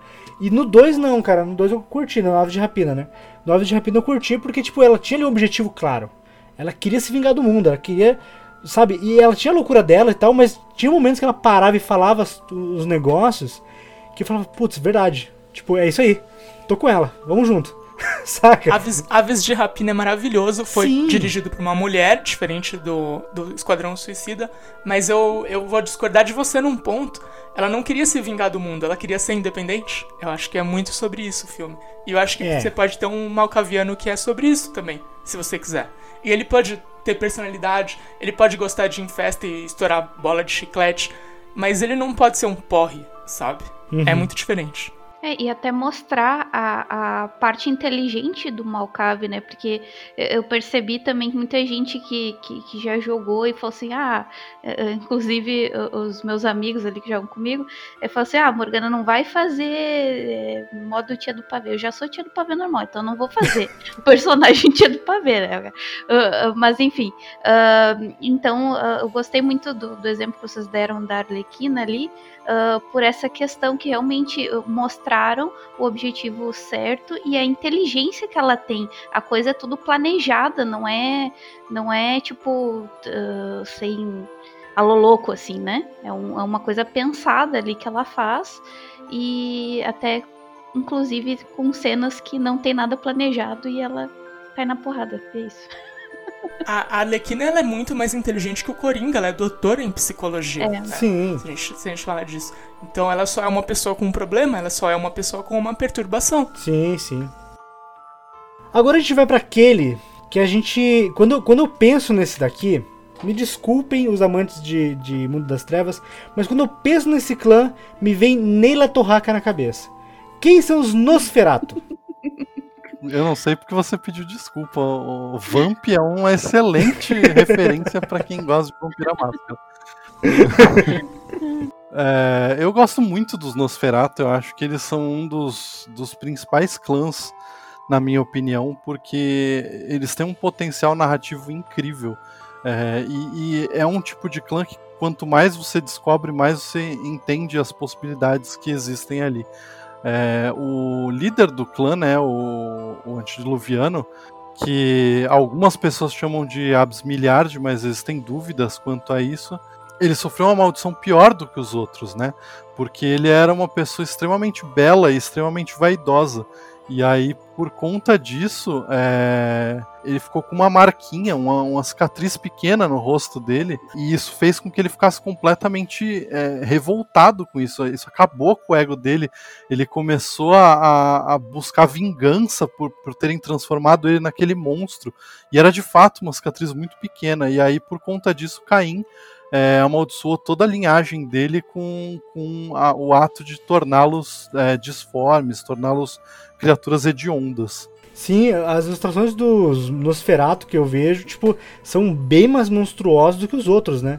Tipo, é aquela ideia que você pensa assim no, no vampiro quando ele vai se transformar num monstro pra se impor, ou não sei o que. Parece que ele vira como se fosse um Nosferatu, né? Aquela, aquela criatura com dentes eh, compridos, afiados, olhos, olhos negros e não sei o que. Eu sou, eu sou obrigado a falar da Julinha, que é o meu amor, que é a minha Nosferatu. Os Nosferatus padrões no, no lado de vampiro, eles têm. eles são repulsivos, né? Então a maldição de clã deles é serem repulsivos. E por conta disso eles são deformados, eles, eles têm, têm é, cicatrizes, machucados que escorrem pus, eles são bem nojentos, assim. Então esse é o, esse é o que o livro nos apresenta. Eu não gosto disso. Eu não, não, não conversa comigo essa ideia de Nosferatu. É, mas eu gosto da ideia deles serem repulsivos. Então, eu, pessoalmente, eu repaginei o que, que é o Nosferatu para mim, para os meus jogos, para quando eu tô jogando, de uma forma que eu me sinta mais confortável. E aí eu criei a Júlia, que é uma personagem minha que fez maior sucesso aí em agosto. A gente fez uma live no, no canal da Mandy Candy, foi super legal. E tem várias artes dela aí no meu Twitter, quem quiser olhar. Eu tenho muito orgulho dela, porque a galera curtiu esse conceito, né? Os Nosferatus, eles são pessoas, eles são criaturas que são repulsivas. Então como é que eu trago eles pro meu mundo quando eu tô narrando? Eu trago corpos que não estão presentes na mídia. Pensa num filme blockbusterzão, assim. O filme dos Vingadores. O que, que você não tem? Você não tem pessoas idosas, pessoas gordas, pessoas com, com marcas na pele, né? Você não tem pessoas trans. Você não tem pessoas que são excluídas da sociedade e você e você pega o seu Nosferatu, ele não precisa ser feio no meu jogo. Ele não precisa ser feio e deformado. Até porque tem pessoas que sofreram queimaduras, né, no rosto, tem pessoas que têm deformações faciais, e eu não quero chamar elas de repulsivas, sabe? Uhum. Então, você pega esses estereótipos, esses, esses padrões, esses foras do, do padrão, né? E eu coloco eles como os Nosferatus. E a gente coloca uma coisa assim meio mágica, né? Ah, repulsividade é porque é uma, uma parada meio mágica, assim. Porque imagina, eu acho que é muito pior você estar tá num, num lugar e todo mundo te desprezar porque você é gordo do que porque você é um monstro mitológico que não existe, sabe? Eu acho que é mais pesado o jogo, eu acho que fica mais, mais sério, assim. E eu criei essa personagem que é a, a, a Julia, que ela é uma vítima de bullying. E essa, ela não é deformada, ela não é feia, nem nada. Ela só é meio diferente. Ela sofria bullying na escola. E essa é a parada dela: é ser uma vítima, é ser desprezada. E eu acho que dá para fazer o Nosferatu assim. Eu curto muito essa vibe de Nosferatu, apesar de não ser o padrão. E eu fico muito feliz toda vez que eu consigo jogar. Sempre que eu mostro isso pra alguém, a galera curte. Não, eu tô vendo aqui, tipo, White Wolf, se estiver ouvindo isso, por favor, fale com a Naomi. Cara, que ideia fantástica. Porque você traz as pessoas tipo, pra, pra perto, pra se importarem também, né? Porque eh, você estava descrevendo ali, Álvaro, sobre a história da, do primeiro Nosferatu. Falei, tipo, cara, que, que babaca, tipo, um... uma marquinha no rosto. Caramba, Sim, é que raiva. Muito, ele é muito babaca. Tanto que ele, ele odeia tanto a, a progenie dele ser, ser tipo, é, hedionda, que os primeiros filhos dele, que são os Niktuku, ele colocou para caçar os, os outros Nosferatu. Porque eles não podem existir, porque eles são é, criaturas horrendas e. Desonra e pra tu, desonra pra é, tu. É isso. Então ele é uma pessoa extremamente. É, é, a galera acha que os historiadores são os vaidosos e tal, mas na real. A, a, o grande motivo do clã Nosferatu ser como é é a vaidade. É, é isso, é, é o excesso de vaidade de ego. Cara, e, e essa tua ideia, Naomi, de trazer. Até que tipo, você falou, ah, eu sou Nosferatu, meu personagem é Nosferatu. Mas eu vi as artes dos fãs e, cara, era uma arte mais linda que a outra. Falei, como assim que isso aqui é Nosferatu? Não faz sentido. Ela é tão fofa, eu Ela é amo tanto fofa ela. demais. Ah, ela é fofa demais. Tinha, tinha que fazer um bichinho de pelúcia, sabe? Uma bonequinha de pelúcia dela. Aham. Gente. E são dores mais reais, né? Mais Sim. próximas a nós, né? Agora, o que a Hum. Naomi falou, assim, total, né? Algo que, que pelo menos, uh, todo mundo conviveu, né? De uma certa forma, assim. Com a Júlia, eu ainda ampliei isso, porque no V5 todos os vampiros têm um defeito, né? Além do defeito de clã. Então, além da repulsividade, ela era organóvora. Então, ela não se nutre bebendo sangue, ela precisa comer os órgãos da, da vítima, né? Então, diferente dos outros vampiros, ela, ela pessoalmente, não o clã, ela tem esse defeito onde ela precisa matar toda vez que ela vai se alimentar. E comer ali é um negócio nojento, uma coisa meio zumbi assim. E nas cenas que ela se alimentava, o resto do grupo desprezava ela, sabe? Olhava, não queria olhar, ficava meio de, de canto de lado, assim, né? Ficava olhando de canto assim só, não queria ficar perto. Então ela é desprezada por uma coisa que ela nasceu assim, que é natural pra ela e que ela nunca teve escolha. Assim como é ser uma pessoa trans, assim como é ser uma pessoa gorda, ser uma pessoa com um fenótipo que não, que não tá no padrão. Sim. Cara, é, é muito, é muito, muito bom isso, cara. Muito bom isso. Tipo, faz você ver assim o, o mundo pela ótica do próximo, sabe? Não, não ficar apenas julgando ali a questão do seu, do seu posicionamento. Como você falou, Naomi, tipo, a pessoa ser feia ou bonita é um negócio tão de, de sabe, de, cultura e tal, né? Não deveria ser, tipo, o estigma, né, da, da, da, da pessoa, porque isso não é, não é algo ruim, sabe? E nenhuma dessas características que você falou são ruins. Só que as pessoas veem isso de forma ruim, né? Uhum. Eu acho que os Nosferatus clássicos, que são deformados, eles são muito interessantes também, mas eles não são tudo que esse clã tem pra oferecer, sabe? Pode-se trabalhar os dois, os dois tipos, juntos, acho muito legal, gosto muito desse clã. A minha ideia de Nosferatu mudou completamente, cara. Nossa, sério. Eu também, eu tô impressionada, tô adorando. Eu vou mandar as Amanhã pelúcias pra Tô vocês. jogando vampiro. Time, Ro- time Nosferatu, ê!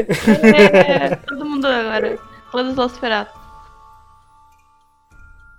Agora vamos para um clã que todo mundo que eu conheço fala mal dele, mas eu quero saber por quê.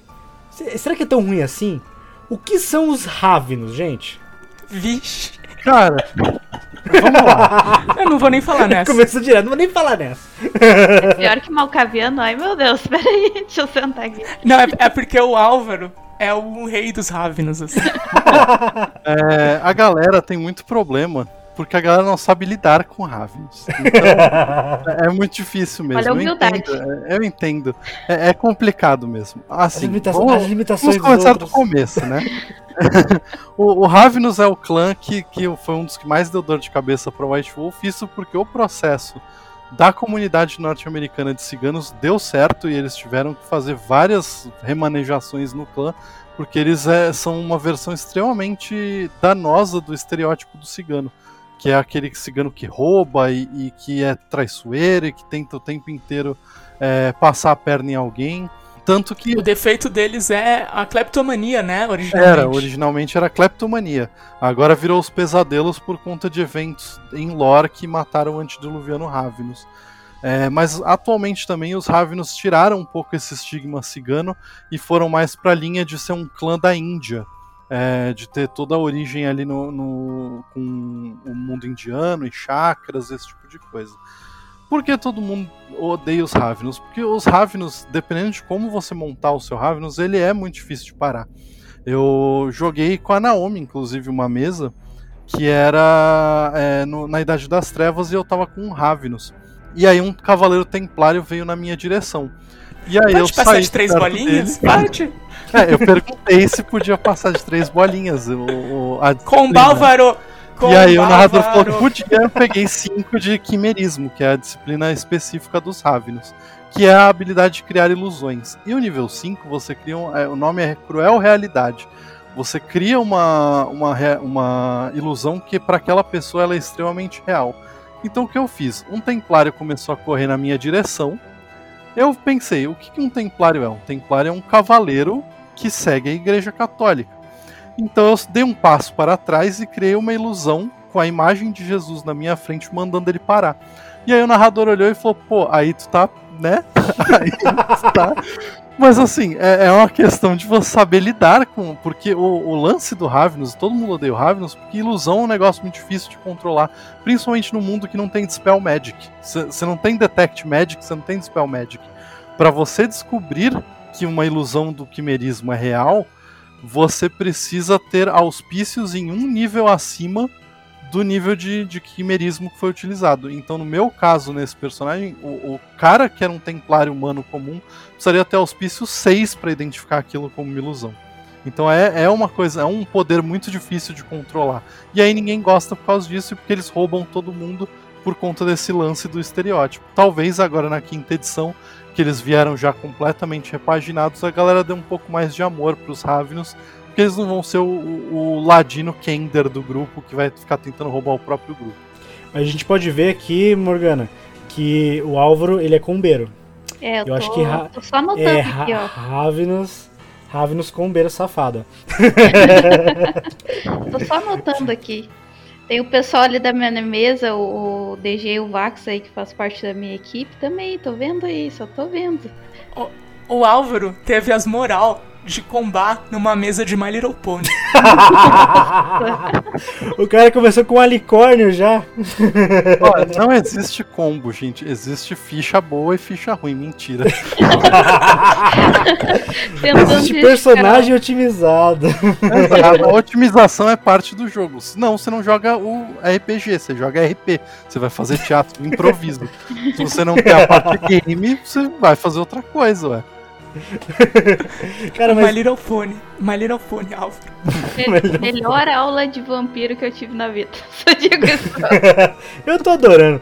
Mas, cara, falando sério aqui, uma coisa eu acho legal, assim, a gente vê muito material dos anos 90, anos 80, que o pessoal hoje em dia fala com nostalgia, com amor, com paixão, e vampiro é uma, é uma dessas coisas. Pessoal, tem gente que até hoje bate no peito e fala que Vampiro a Máscara foi a melhor coisa que já apareceu de RPG no mundo. Mas é, eu, eu acho legal que a White Wolf tenha a maturidade para ver algumas coisas que eles fizeram de errado lá no passado e tentar mudar agora, sabe? Porque, tipo, se lá atrás, às vezes muitas minorias não tinham, a, a às vezes, alcance ou é, não, não tinham acesso também, vai saber, é, para se, pra se posicionar contra alguma coisa, né? É legal que, que tipo, elas tenham alcançado isso e as pessoas que que, que criaram é, estereótipos e, e coisas que prejudicavam toda uma cultura se retratem, né? Mudem um pouco o paradigma deles, porque é, é complicado, velho. Tipo, eu vejo muitas pessoas que não têm. É, não se sentem representadas em vários, várias mídias. O RPG também é uma mídia, né? A gente vê agora que está nascendo vários sistemas de RPGs que tem várias temáticas diferentes que trazem para as pessoas essa, essa proximidade, né, do dia a dia, da sua cultura, da, de alguma coisa que ela se identifica, né? E eu ficaria, tipo, se eu fosse cigano e visse uma coisa dessa, eu ficaria muito mal, cara. Porque, tipo, pô, a gente não é isso, na verdade. Sabe? Isso é uma coisa que os outros veem, mas não é, a gente não é assim, a gente somos. Sabe, eu, eu acho legal, eu acho legal. Isso aí é uma coisa que tenho que. A gente tem que falar mal quando a gente vê uma coisa ruim, mas a gente tem que falar bem também quando a gente vê alguém tentando mudar isso, sabe? Eles podiam bater o pé e falar, não, isso aqui é só um jogo, isso aqui é só um RPG. Mas não, tipo, eles viram que isso aí foi um erro deles, não só o Ravenous, né? A gente tá falando desde o começo de vários, vários clãs aqui que tem esses problemas estereótipos muito negativos. Mas é legal. Palmas para White Wolf e tomara que continue mudando, continue melhorando e, e que outros sigam o exemplo, né? Sim, eles ainda erram. A quinta edição já teve sua cota de alguns erros, mas eu acho legal que a White Wolf sempre esteve disposta a aprender com esses erros. É muito difícil você passar impune, principalmente quando você lida com um mundo que é muito próximo da nossa realidade. O, o mundo das trevas ele é o nosso mundo, então é muito complicado você fazer algo porque talvez você ofenda um grupo grande de pessoas e, e, e, talvez não seja realmente sua intenção. Então acho que essa postura da White Wolf de sempre buscar é, arrumar os problemas que são identificados no cenário é muito positiva, tanto para a comunidade que joga quanto para o próprio jogo em si, que acaba melhorando e ganhando muito mais profundidade. Sim, sim, sim. No V5 você tem várias páginas de aviso, tipo, então, meu querido, não seja nazista e otário, por favor. Agora pode continuar lendo o livro. É, hoje em dia é bom lembrar as pessoas, não sejam nazistas, né? Pois é. Vamos lá. Este clã, a minha mente aqui de, de, de criança de quinta série, não consegue imaginar um membro desse clã sem um chapéu vermelho e uma toalha vermelha. Quem são os toreadores? Ah, os toreadores. Os toreadores são a, a homenagem da White Wolf pra Perna longa. entrevista com o vampiro. Ah, não. Eles são, os toreadores são o clã da Rosa, né? Eles são o clã mais glamuroso, mais sedutor e, e mais é, emocional do- dos vampiros. Então, eles são aqueles que, na verdade, eles são estão mais próximos da própria humanidade. Porque eles buscam, eles sentem falta da- do, do contato humano e da vida humana que eles tinham antes. É, eu acho que o grande chance do, do toreador é você viver isso. É você saber que você nunca mais vai ter aquilo que você mais precisava. E, e o quanto você consegue é, fingir para você mesmo que você é uma parte da sociedade funcional e, e- e que você pode existir ali naquele meio de artes e cultura que é o, o padrão do, do toreador. Hum, essa pegada do toreador é tipo aquele cara que tem aquele ar nobre e tudo mais. Tipo, eu, eu não sei se é isso, posso estar errado. Até puxei a ideia errônea aqui de um toreador espanhol, perna longa e minhas maluquices de de, de, de velho paia. Mas, é, essa pegada do toreador como artista e não sei o que, e ter toda essa pegada de é, elite, não sei o que, tem a ver então, né? Sim, o, Tem. o- O toreador é o Tom Cruise com uma taça de sangue beijando homens. O que é maravilhoso. É, um fetiche de muita gente, cara. É, o- os toreadores, eles são é, estritamente o estereótipo do, do vampiro social. É, e eles são apaixonados por arte, cultura. Então, o defeito do clã é que cada um deles é, tem um tipo de arte, um tipo de, de elemento cultural que faz eles ficarem embasbacados, faz eles pararem o que eles estão fazendo. Eu já vi muita gente se ferrando porque queria ser Ed e falar, tipo, ah não, é, ele é apaixonado por artes marciais. E aí vem um cara e começa a lutar com Kung Fu e ele começa a apanhar parado, porque o, o toreador é absolutamente congela quando ele vê algo muito belo. Então a galera Nossa, achou que que, fazer um personagem super combatente, ele vai ser apaixonado por Kung Fu. E aí eles colocam um cara lutando Kung Fu na frente dele ele para. Porque ele tá encantado com aquilo, ele precisa absorver aquilo da melhor forma possível, porque ele nunca vai conseguir chegar nesse limite. Porque ele deixou de ser humano, então ele perde a, a capacidade de superar os limites que os humanos têm. Eu acho que o toreador ele pode lidar muito com a luxúria, né? Com a vontade de ter, de consumir, de não poder ter. Como o exemplo que o Álvaro acabou de dar, que ele nunca vai poder superar os seus limites. Então, como é que você, que é uma pessoa vaidosa, que é uma pessoa que, que sente falta das coisas, lida com algo que você não pode ter? Muito, muito legal, cara. Isso é bem, bem entrevista com vampiro. Eu, pra mim, né, na minha opinião, é o melhor filme de vampiro que tem. Entrevista com vampiro, né? E é bem isso que relata no filme, né? Quem não viu, indico aí, né? Que é a história lá do, do Lestat com o Lois, né? Que são um vampiro passa e tem todo esse enredo e exatamente aí, né? Igualzinho os historiadores, como a essência, né? Do toreador. Muito legal. Eu acho que até um exemplo muito claro é a Cláudia, que é uma vampira criança, né? Porém, É. ela viveu tantos, tantos anos. Ela vê uma mulher adulta, nua, assim, e ela fala: Eu nunca vou ser adulta, eu quero ser, eu quero ser uma mulher, eu quero crescer. E isso leva ela ao fim dela. Isso leva ela a cometer vários erros, porque ela quer isso e ela não pode ter. Cara, isso, isso é bem profundo, porque, tipo, é aquela pegada de você ter um vazio dentro de si e ter que preencher. No caso do toreador, ele preenche com arte, ele preenche com o que ele acha que, que pode preencher esse vazio eterno dele, mas que na verdade não vai poder preencher, né? Tem essa, essa pegada da busca pelo infinito, busca pelo impossível, que na verdade, se for pensar bem, muitas pessoas hoje em dia, muitas pessoas ricas até, ou pessoas até que querem alguma coisa que não estão alcançando, elas ficam ficcion- aficionadas por aquilo, né? Às vezes é poder, às vezes é dinheiro, às vezes é fama, às vezes é qualquer outra coisa. Mas elas ficam presas nesse loop infinito. No caso de um vampiro é pior, porque ele é, ele é imortal, né? Ele É, passa eu- séculos nisso. O Entrevista com o Vampiro, ele relata exatamente isso. Ele mostra desde o início da transformação, as primeiras dores, a, a, o, ah, meu Deus, eu queria uma taça de vinho. Não, não é isso que eu quero, na real, eu quero outra coisa, né? eu quero sangue.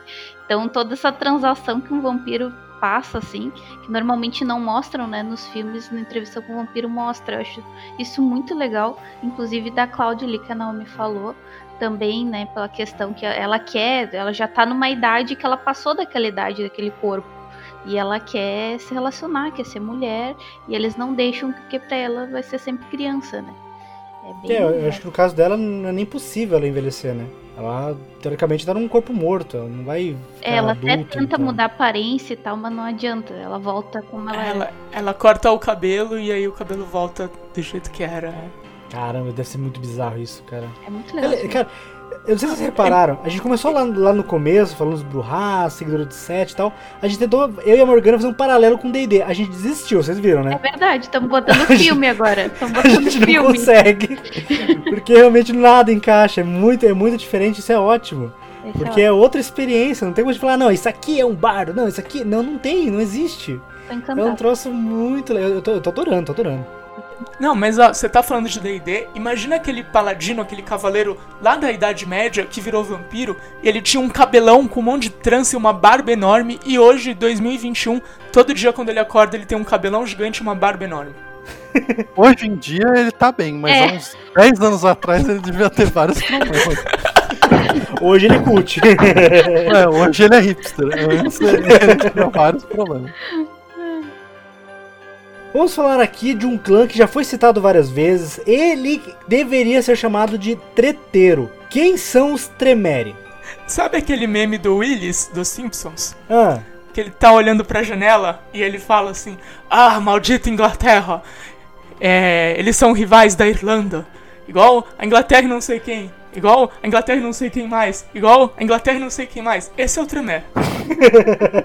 a gente tem que começar do princípio que Tremere nem é clã. É, tá fora, pula. Próximo, vamos lá. Gente, nós vamos falar aqui do Justice Mise agora, que é um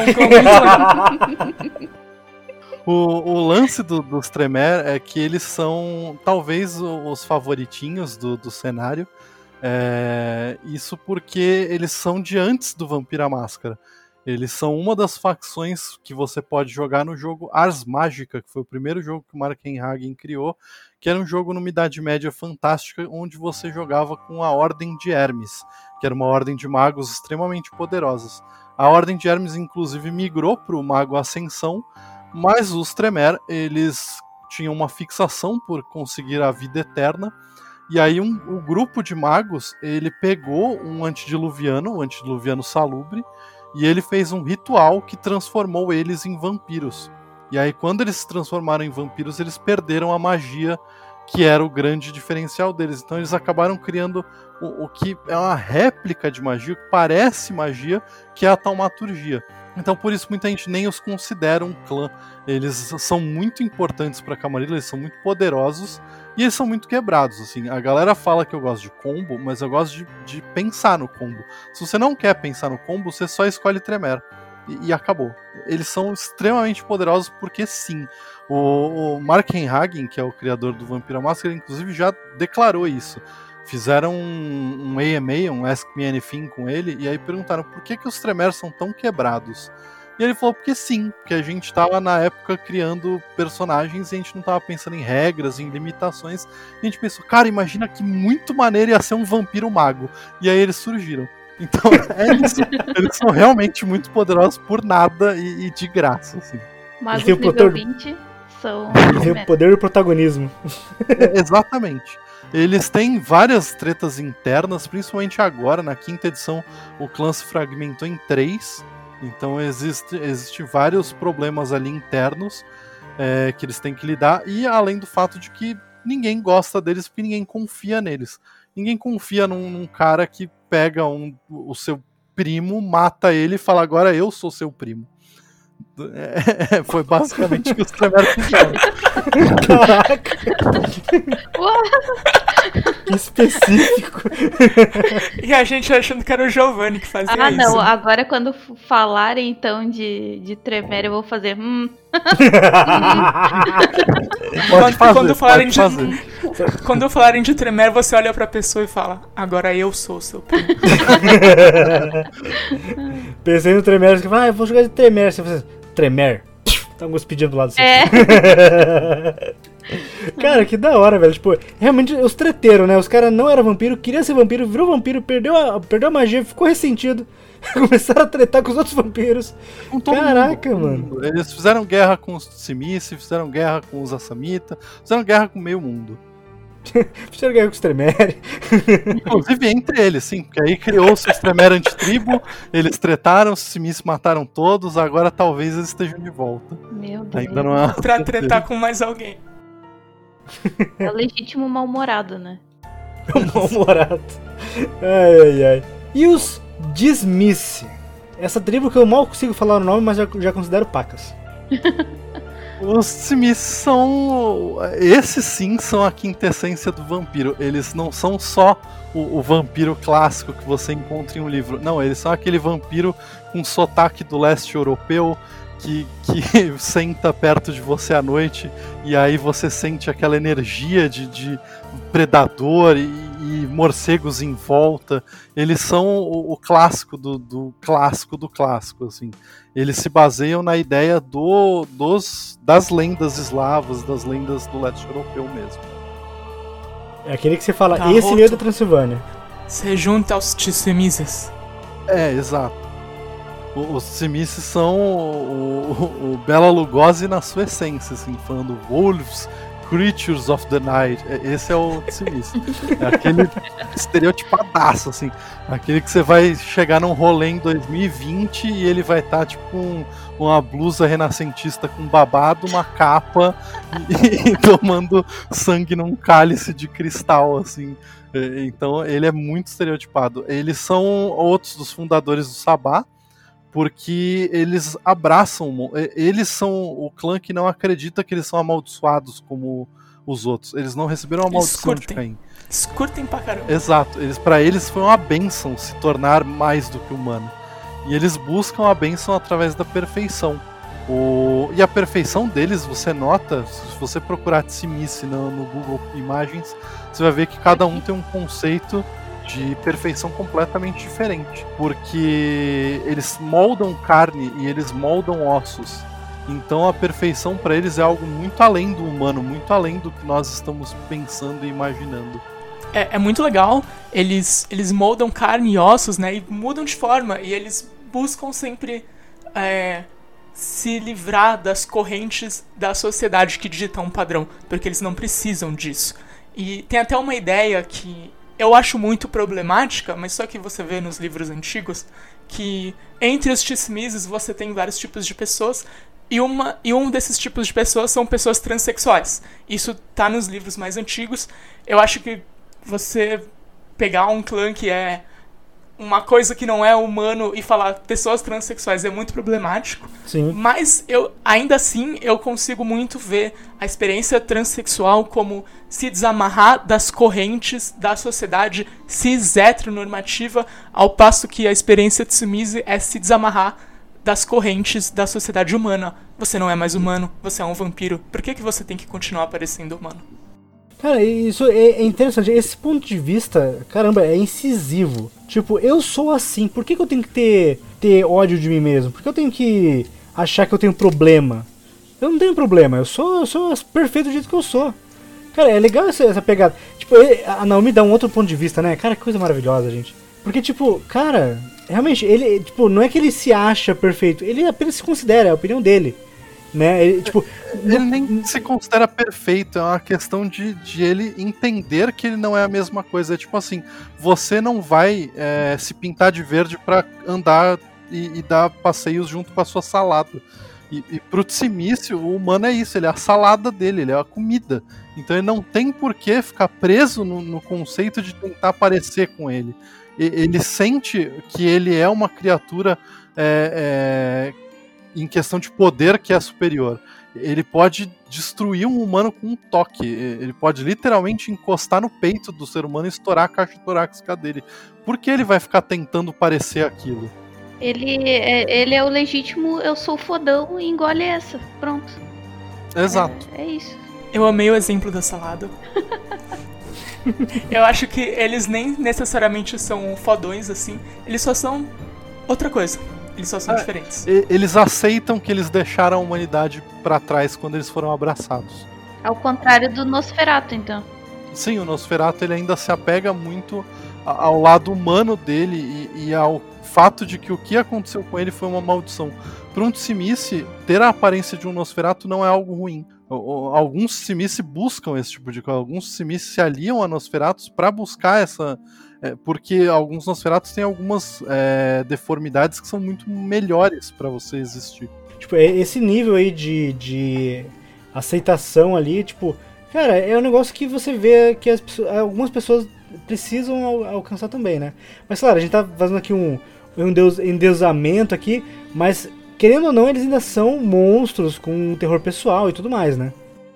São, inclusive, o, o grande poder deles, que é o, a, a vicissitude, né, a arte de moldar corpos, é um vírus. Então, os mais antigos do clã, eles não possuem isso, eles são magos, como o- os Tremere, só que eles têm uma magia mais poderosa, que é a magia Coldúnica, que foi dada de presente por uma criatura do abismo. Então, é, eles próprios, entre eles, eles, eles tentam entender o que é essa perfeição, o que é- essa transhumanidade que eles têm, que é o ato de deixar de ser humano e se tornar algo mais. E o quanto isso é bom ou ruim. Além disso, eles têm um monte de treta com um monte de gente, porque quando você assume que você gosta do que você é, numa sociedade onde todo mundo fala, Shh, você não pode falar o que você é, você acaba atraindo muitos inimigos, né? É. Eu acho que você. Essa frase que você acabou de falar, Álvaro, tirado de contexto, poderia ser falada sobre uma pessoa transexual. Sim. Sim, bem, bem por aí, tipo. O Tsimice, ele é a- a- a- uma criatura que se aceitou. No, no final das contas, é só isso que ele é. Você tem um, um jogo onde você tem 13 tipos de, de criaturas, 12 delas tentando fingir que são outra coisa, e uma que simplesmente. O, o grande poder dela é falar: Eu sou um vampiro, então é isso que eu sou. Show. E uma, uma pessoa que se aceitou, trazendo novamente aí a comparação com pessoas transexuais, nem sempre elas são fodões. Às vezes elas só precisam se aceitar, porque Exato. elas não têm escolha. É uma coisa que vem a elas. Elas acabam se colocando num lugar muito desconfortável na sociedade, porque elas precisam ser como elas são de verdade. Isso é um desafio. Sim. É, e assim, fazendo comparação assim com o jogo da forma lúdica, no jogo você é um vampiro não porque você escolheu ser vampiro, né? Você foi abraçado, às vezes foi por, por contra a sua vontade. Então você é o que você é. No mundo real, você, se você é uma pessoa que nasceu dessa forma, se você nasceu uma pessoa trans, se você nasceu uma pessoa que não se encaixa, às vezes, num padrão, você tem que se aceitar. Você não vai mudar quem você é só porque você é, quer se adaptar ao que os outros pensam ou que os outros querem que você seja. Né? É, é doido isso, cara, porque estamos aqui falando de um RPG, cara, e no final, no arquétipo do RPG, a gente consegue tomar uma lição, assim, sabe? Eu amo RPG exatamente por causa disso. A gente aprende muito, não só ah, jogando RPG de fato, mas conversando, estudando o sistema, né? Que é o respeito que eu sempre prego pra tudo, né? É o respeito. E o cara ser respeitando, ele é aquilo que ele é e pronto, sabe? Se tu não gostou, o problema é teu. Vem, mano a mano aqui. É que o. Bruhá, é, o Bruhá ali, o. Como é que é o outro que também é de briga ali? O, O Gangrel. é, Gangrel. o Gangrel, o Gangrel ali deu o pezinho, né, gente? Ah, tem uma treta entre quem fala gangrel e quem fala gangrel, tá? Então toma cuidado aí. É, Qual gran, é Grangel, é Grangel, ele fabricou carros no Brasil em É. 2000. Eu já desisti, já, já desisti. É Grangel o nome. Gorgel e é isso aí. Gorgel, sei lá. Pronto. E aqui o último dos 13 clãs principais. Qual que é a dos Ventru? Os Ventro, os grandes líderes, os reizinhos da Camarilla. É, os Ventro, eles são. É, é como eu falei lá no começo. Eles são um estereótipo muito comum. É, na Idade Média, eles eram os paladinos, eles eram os grandes cavaleiros juramentados, que faziam tudo pela honra e faziam tudo para para que os seus nomes, os nomes de suas famílias fossem respeitados. E eles, de certa forma, ainda fazem isso. Eles só descobriram que, que o caminho da retidão que os paladinos seguiam na Idade Média não é o caminho que você vai alcançar as coisas que você quer nos tempos atuais. Então eles acabaram se tornando o, os, os lobos corporativos, por assim dizer. É, eu vejo assim que vários vampiros eles buscam o poder também, né? E no caso deles, é essa questão de controle de superioridade, né? É, é o Lobo de Wall Street. O Lobo de Wall Street Exatamente o é um... que veio na minha cabeça. Naomi tirou as palavras da minha boca. Exatamente o que veio na minha cabeça. Eu já imaginei o Leonardo DiCaprio lá de terninho. Ué, já, né? Meu Deus. É, é, o tipo de filme que você torce pro cara se der mal, mas também torce que ele consiga se dar bem, cara. Eu não consigo. Eu fiquei com, com, com o coração dividido naquele filme, É, cara. verdade. Tinha horas que fala, não, esse cara tem que morrer, esse cara, meu Deus, esse cara é horrível. Aí tinha outras horas, não, não, ele vai escapar, ele vai escapar. Os Ventru é assim também? Essa é, atualmente eles são eles são muito ligados a, a tentar conseguir recursos, porque recursos são a honra dos dias de hoje. Tudo que antes você conseguia fazer com o seu nome com a sua honra, hoje você consegue com dinheiro. Então eles, eles têm a- as garras em diversos negócios, tudo que eles possam ter para conseguir controlar. E, e- e o nome dessa mudança, é, existe um nome específico dessa mudança, né? Do, do paladino que percebeu o quanto o poder de, de governar era importante. O nome é Hardestad, ele foi o fundador da Camarilla, Hardestad o Antigo. Ele é o fundador da Camarilla e ele era um, um cavaleiro, ele era um nobre da, da antiga Bavária que, que percebeu que os vampiros precisavam de um certo controle, porque senão eles iam acabar se matando e acabar prejudicando é, a sociedade como um todo. E acabar, inclusive, sendo extintos por caçadores de vampiros, né? Exatamente. Esses foram os 13 clãs principais de Vampiro a Máscara. Mas tem duas menções honrosas aqui que a gente tem que, tem que falar. Um deles é o Duskborn, o Sangue Fraco. Qual que é dos Duskborn? Os Duskborn, eles surgiram é, na quinta edição. Antes disso, eles eram conhecidos como vampiros de sangue fraco. São aqueles que, que estão muito fracos para terem poderes vampíricos e se fundarem como um clã. É, o, o- qual que é o grande chance do Duskborn na quinta edição? Eles se juntaram, eles viraram e falaram: ninguém liga pra gente, ninguém aceita a gente dentro do clã, ninguém faz os bagulho com a gente. Então vamos fazer nós. E aí eles ganharam força suficiente para serem considerados pelos outros clãs como algo a se temer. Principalmente porque eles são completamente malucos. O, o poder deles, como eles não têm um poder sanguíneo de linhagem de coisas, é basicamente uma alquimia de sangue. Eles pegam, o- o- por exemplo, ah, eu preciso tacar fogo em alguma coisa, então eu vou pegar querosene, misturar com o meu sangue, misturar com o sangue de uma pessoa que estava com muita raiva, e aí eu vou tomar e fazer o poder. Então eles são muito versáteis nesse ponto. Caraca, Eu sempre peço cuidado quando vai ter uma mesa com Duskborn, quando a pessoa vai jogar de Duskborn, porque pra descambar pra um negócio de você é fraco, né? Duskborn ele é visto como fraco, ele tem esse estereótipo de fraco, sangue fraco, e pra você desprezar a personagem, pra você manipular a personagem, pra você ter um narrador que fala assim: "Gente, eu quero que todo mundo jogue de sangue fraco" pra essa mesa ficar tóxica é muito fácil, né? Porque aí eu sou um NPC foda, vocês são sangue fraco, vocês não podem fazer nada contra mim. Então toma cuidado com isso, porque isso acontece. É, infelizmente é bem verdade.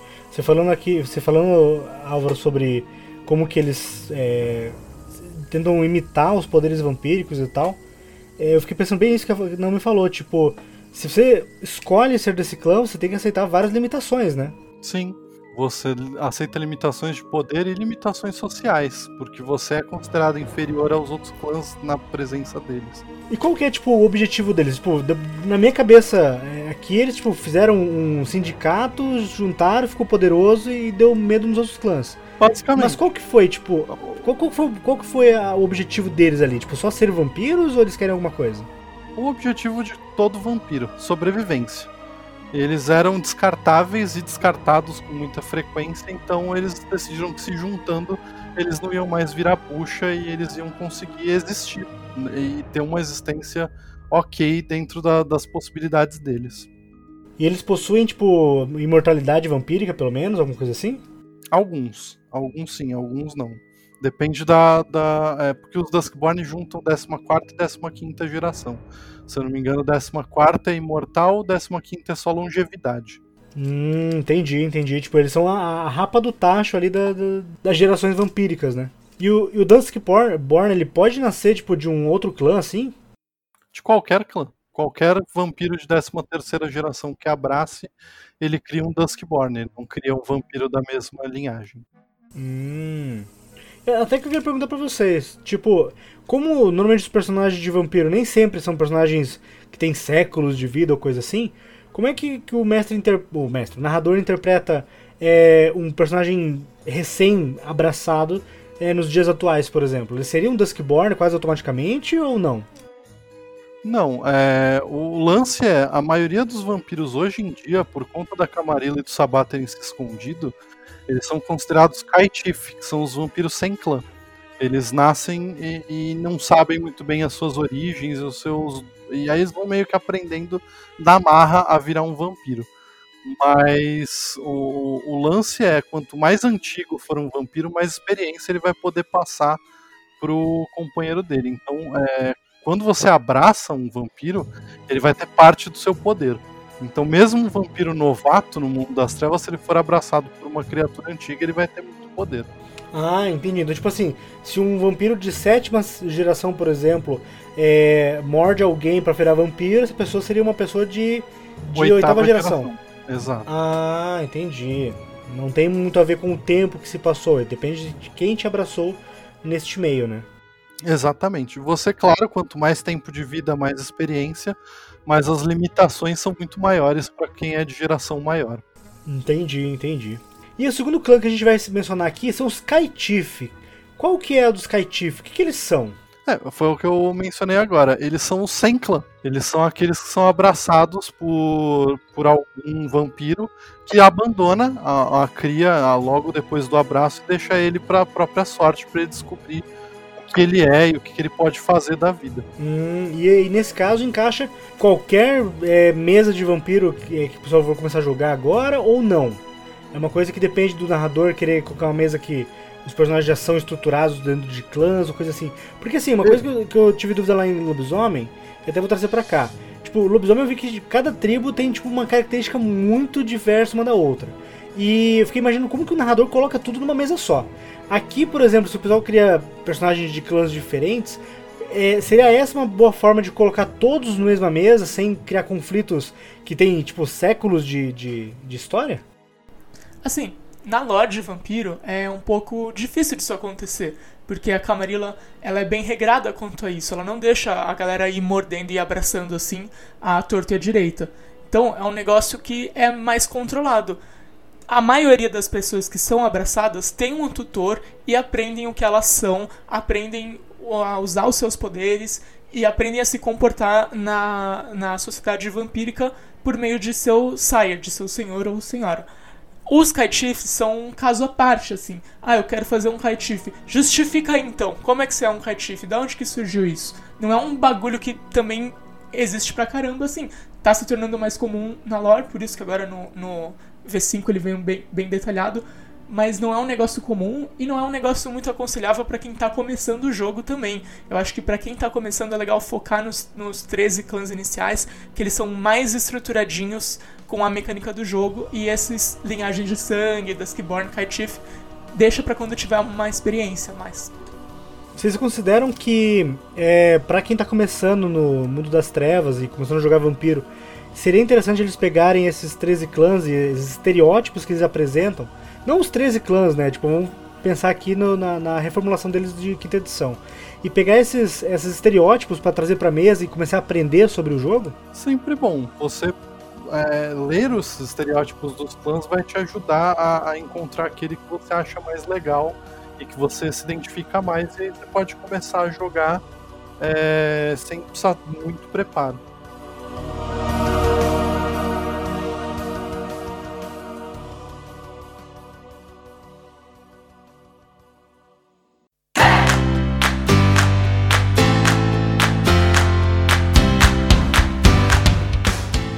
Os últimos recados que vocês querem deixar para os ouvintes? E quais são as suas redes sociais para que eles possam seguir vocês? Bom, galera, eu sou a Naomi. O, você pode me achar no Twitter pelo arroba meu nome duas vezes ICHI. Se você curtiu me ouvir aqui, você pode me ouvir no NanoCast, que é o podcast Nano, que eu falo de RPG. Os episódios são curtinhos, tem aí cinco minutinhos cada. E eu já falei de Nosferatu, eu já falei da Júlia lá, falei de Vampiro. Então curte lá o, o, podcast que vai ser legal. Também se tu gosta de vampiros, talvez você vai gostar de Necronoca, que é um audiodrama que eu faço, que tem temática agora, temática de terror, então ele é para maior de 18 anos, ele é bem gráfico, mas é muito legal. Além disso, eu tô sempre lá jogando RPG com o Álvaro no Contos Lúdicos. Segue lá, twitch.tv barra Contos Lúdicos e segue nas redes sociais que é Contos Lúdicos. Eu acho que se fosse pra eu dar um, um recado, é que se você tá jogando vampiro, é muito importante você respeitar quem você representa, quem tá na mesa contigo e a você mesmo. Tô aplaudindo de pé, cara. Muito boa. E até fazer barulho da palmas, mas não quis ser inconveniente. eu vou, vou colocar aqui agora só por, por, por honra, porque realmente a não me vem aqui, ela dá uma aula, gente. Parabéns. Obrigado. É isso aí, gente. Quem quiser me encontrar, eu tô sempre pelas redes dos Contos Lúdicos. É, o arroba Contos Lúdicos no Instagram, Twitter, na Twitch, em todos os lugares. É, além disso, nas redes sociais você pode me encontrar como Álvaro R. Silva. Eu tô lá no Twitter falando besteira e falando sobre RPG. É, e é isso. Eu acho que o, o, principal recado que eu posso dar é, é o, o, mundo das trevas é um mundo muito interessante, muito legal. Então, é, às vezes a gente tem que se livrar dos nossos próprios preconceitos para conseguir as referências para conseguir fontes que vão tornar a experiência muito mais divertida. Bom, uh, eu, gente, eu sou taverneira aí, vocês me encontram uh, no YouTube, Twitch, TikTok, uh, Instagram, Facebook, tudo, todas as redes sociais aí. E eu ensino iniciantes. Então eu pego na mãozinha do iniciante que quer pegar.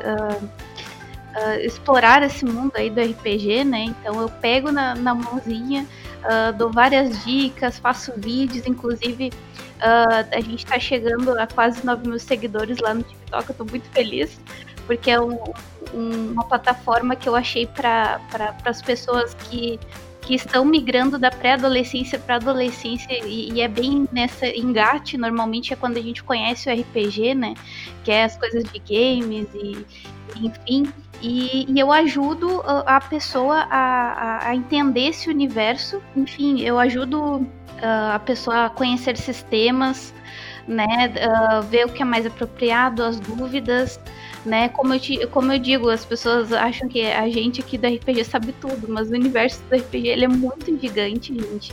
E quanto mais tu estuda, mais tu troca conhecimento, é, é fantástico, sabe? Eu, eu tô até emocionada aqui, porque eu tô muito feliz, eu sempre curti muito uh, o sistema de vampiro e hoje foi uma aula, assim, excelente, assim, uh, com os nossos parceiros maravilhosos, né? Uh, e o recado que eu tenho para dizer é que não tenha medo, né? Eu sei que às vezes o, RPG parece um pouco complexo e, e parece que tu nunca vai aprender nada, né? Mas não tenha medo de começar, né? Acha uma mesa que não seja tóxica, né? Como a Naomi comentou ali, né? É, veja, uh, conversa com o seu mestre quando for começar a jogar, né? Uh, ah, para não, não haver preconceito, para ter principalmente o respeito, né? Ainda mais o vampiro, que é algo mais político, é algo mais delicado, né? Pela personalidade RP. Né? Recomendo também vampiros para maiores de 18 anos, né? Ou a galera aí que já tenha uh, uma, uma maior idade, assim, né? Mas também. Uh, mas praticamente isso, gente. É, é, comece a jogar RPG, né? E só com essa aulinha aí já desperta as curiosidades para o mundo dos vampiros. E agradeço o convite de todos vocês. Foi uma honra. Foi uma honra nossa também. Siga também a Dice Masters nas redes sociais. No Twitch, no Instagram e no Facebook como arroba Dice Masters Oficial. E no Twitter como arroba Dice Masters RPG. Esse foi o Demicast. Jogue muito RPG e que os dados estejam com você.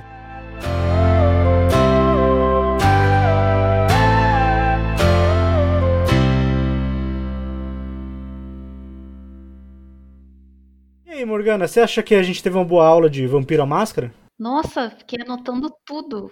Vou repassar todo para a galera. Eu recebo bastante perguntas, né, dos iniciantes. E normalmente eu repasso pra galera que sabe mais, mas agora o meu ampliou muito mais minhas skills, assim, é, com a aula de vocês. Foi excelente e agradeço a colaboração de vocês, porque, assim, aumentou muito, assim, a, a minha visão, me, de, a, me abrangeu muito a minha visão sobre o vampiro, que eu tinha conhecimento, eu li, inclusive eu tenho os livros, né, uh, mas foi algo que eu nunca me peguei pela, por ele ser um pouco mais uh, político, complexo, mais sério, né, e eu sou um pouco mais zoeira, então eu acabo não, não me envolvendo tanto assim, né? Mas eu tô apaixonada, assim, tô, tô. Olha, eu que sou uma pessoa que nunca nem joguei vampiro, tô aqui fascinado, realmente. No papo sobre a loja eu fiquei amando pra caramba o cenário. E agora sabendo sobre cada um dos clãs aqui, deu mais vontade ainda de jogar. Parabéns. Vou fazer uma mesinha aí, né? Fazer uma mesinha aí, eu acho. A, a, a, gente chama eles no, no off aqui depois, vamos ver se a gente consegue tirar uma mesa ali pra gente jogar junto. É.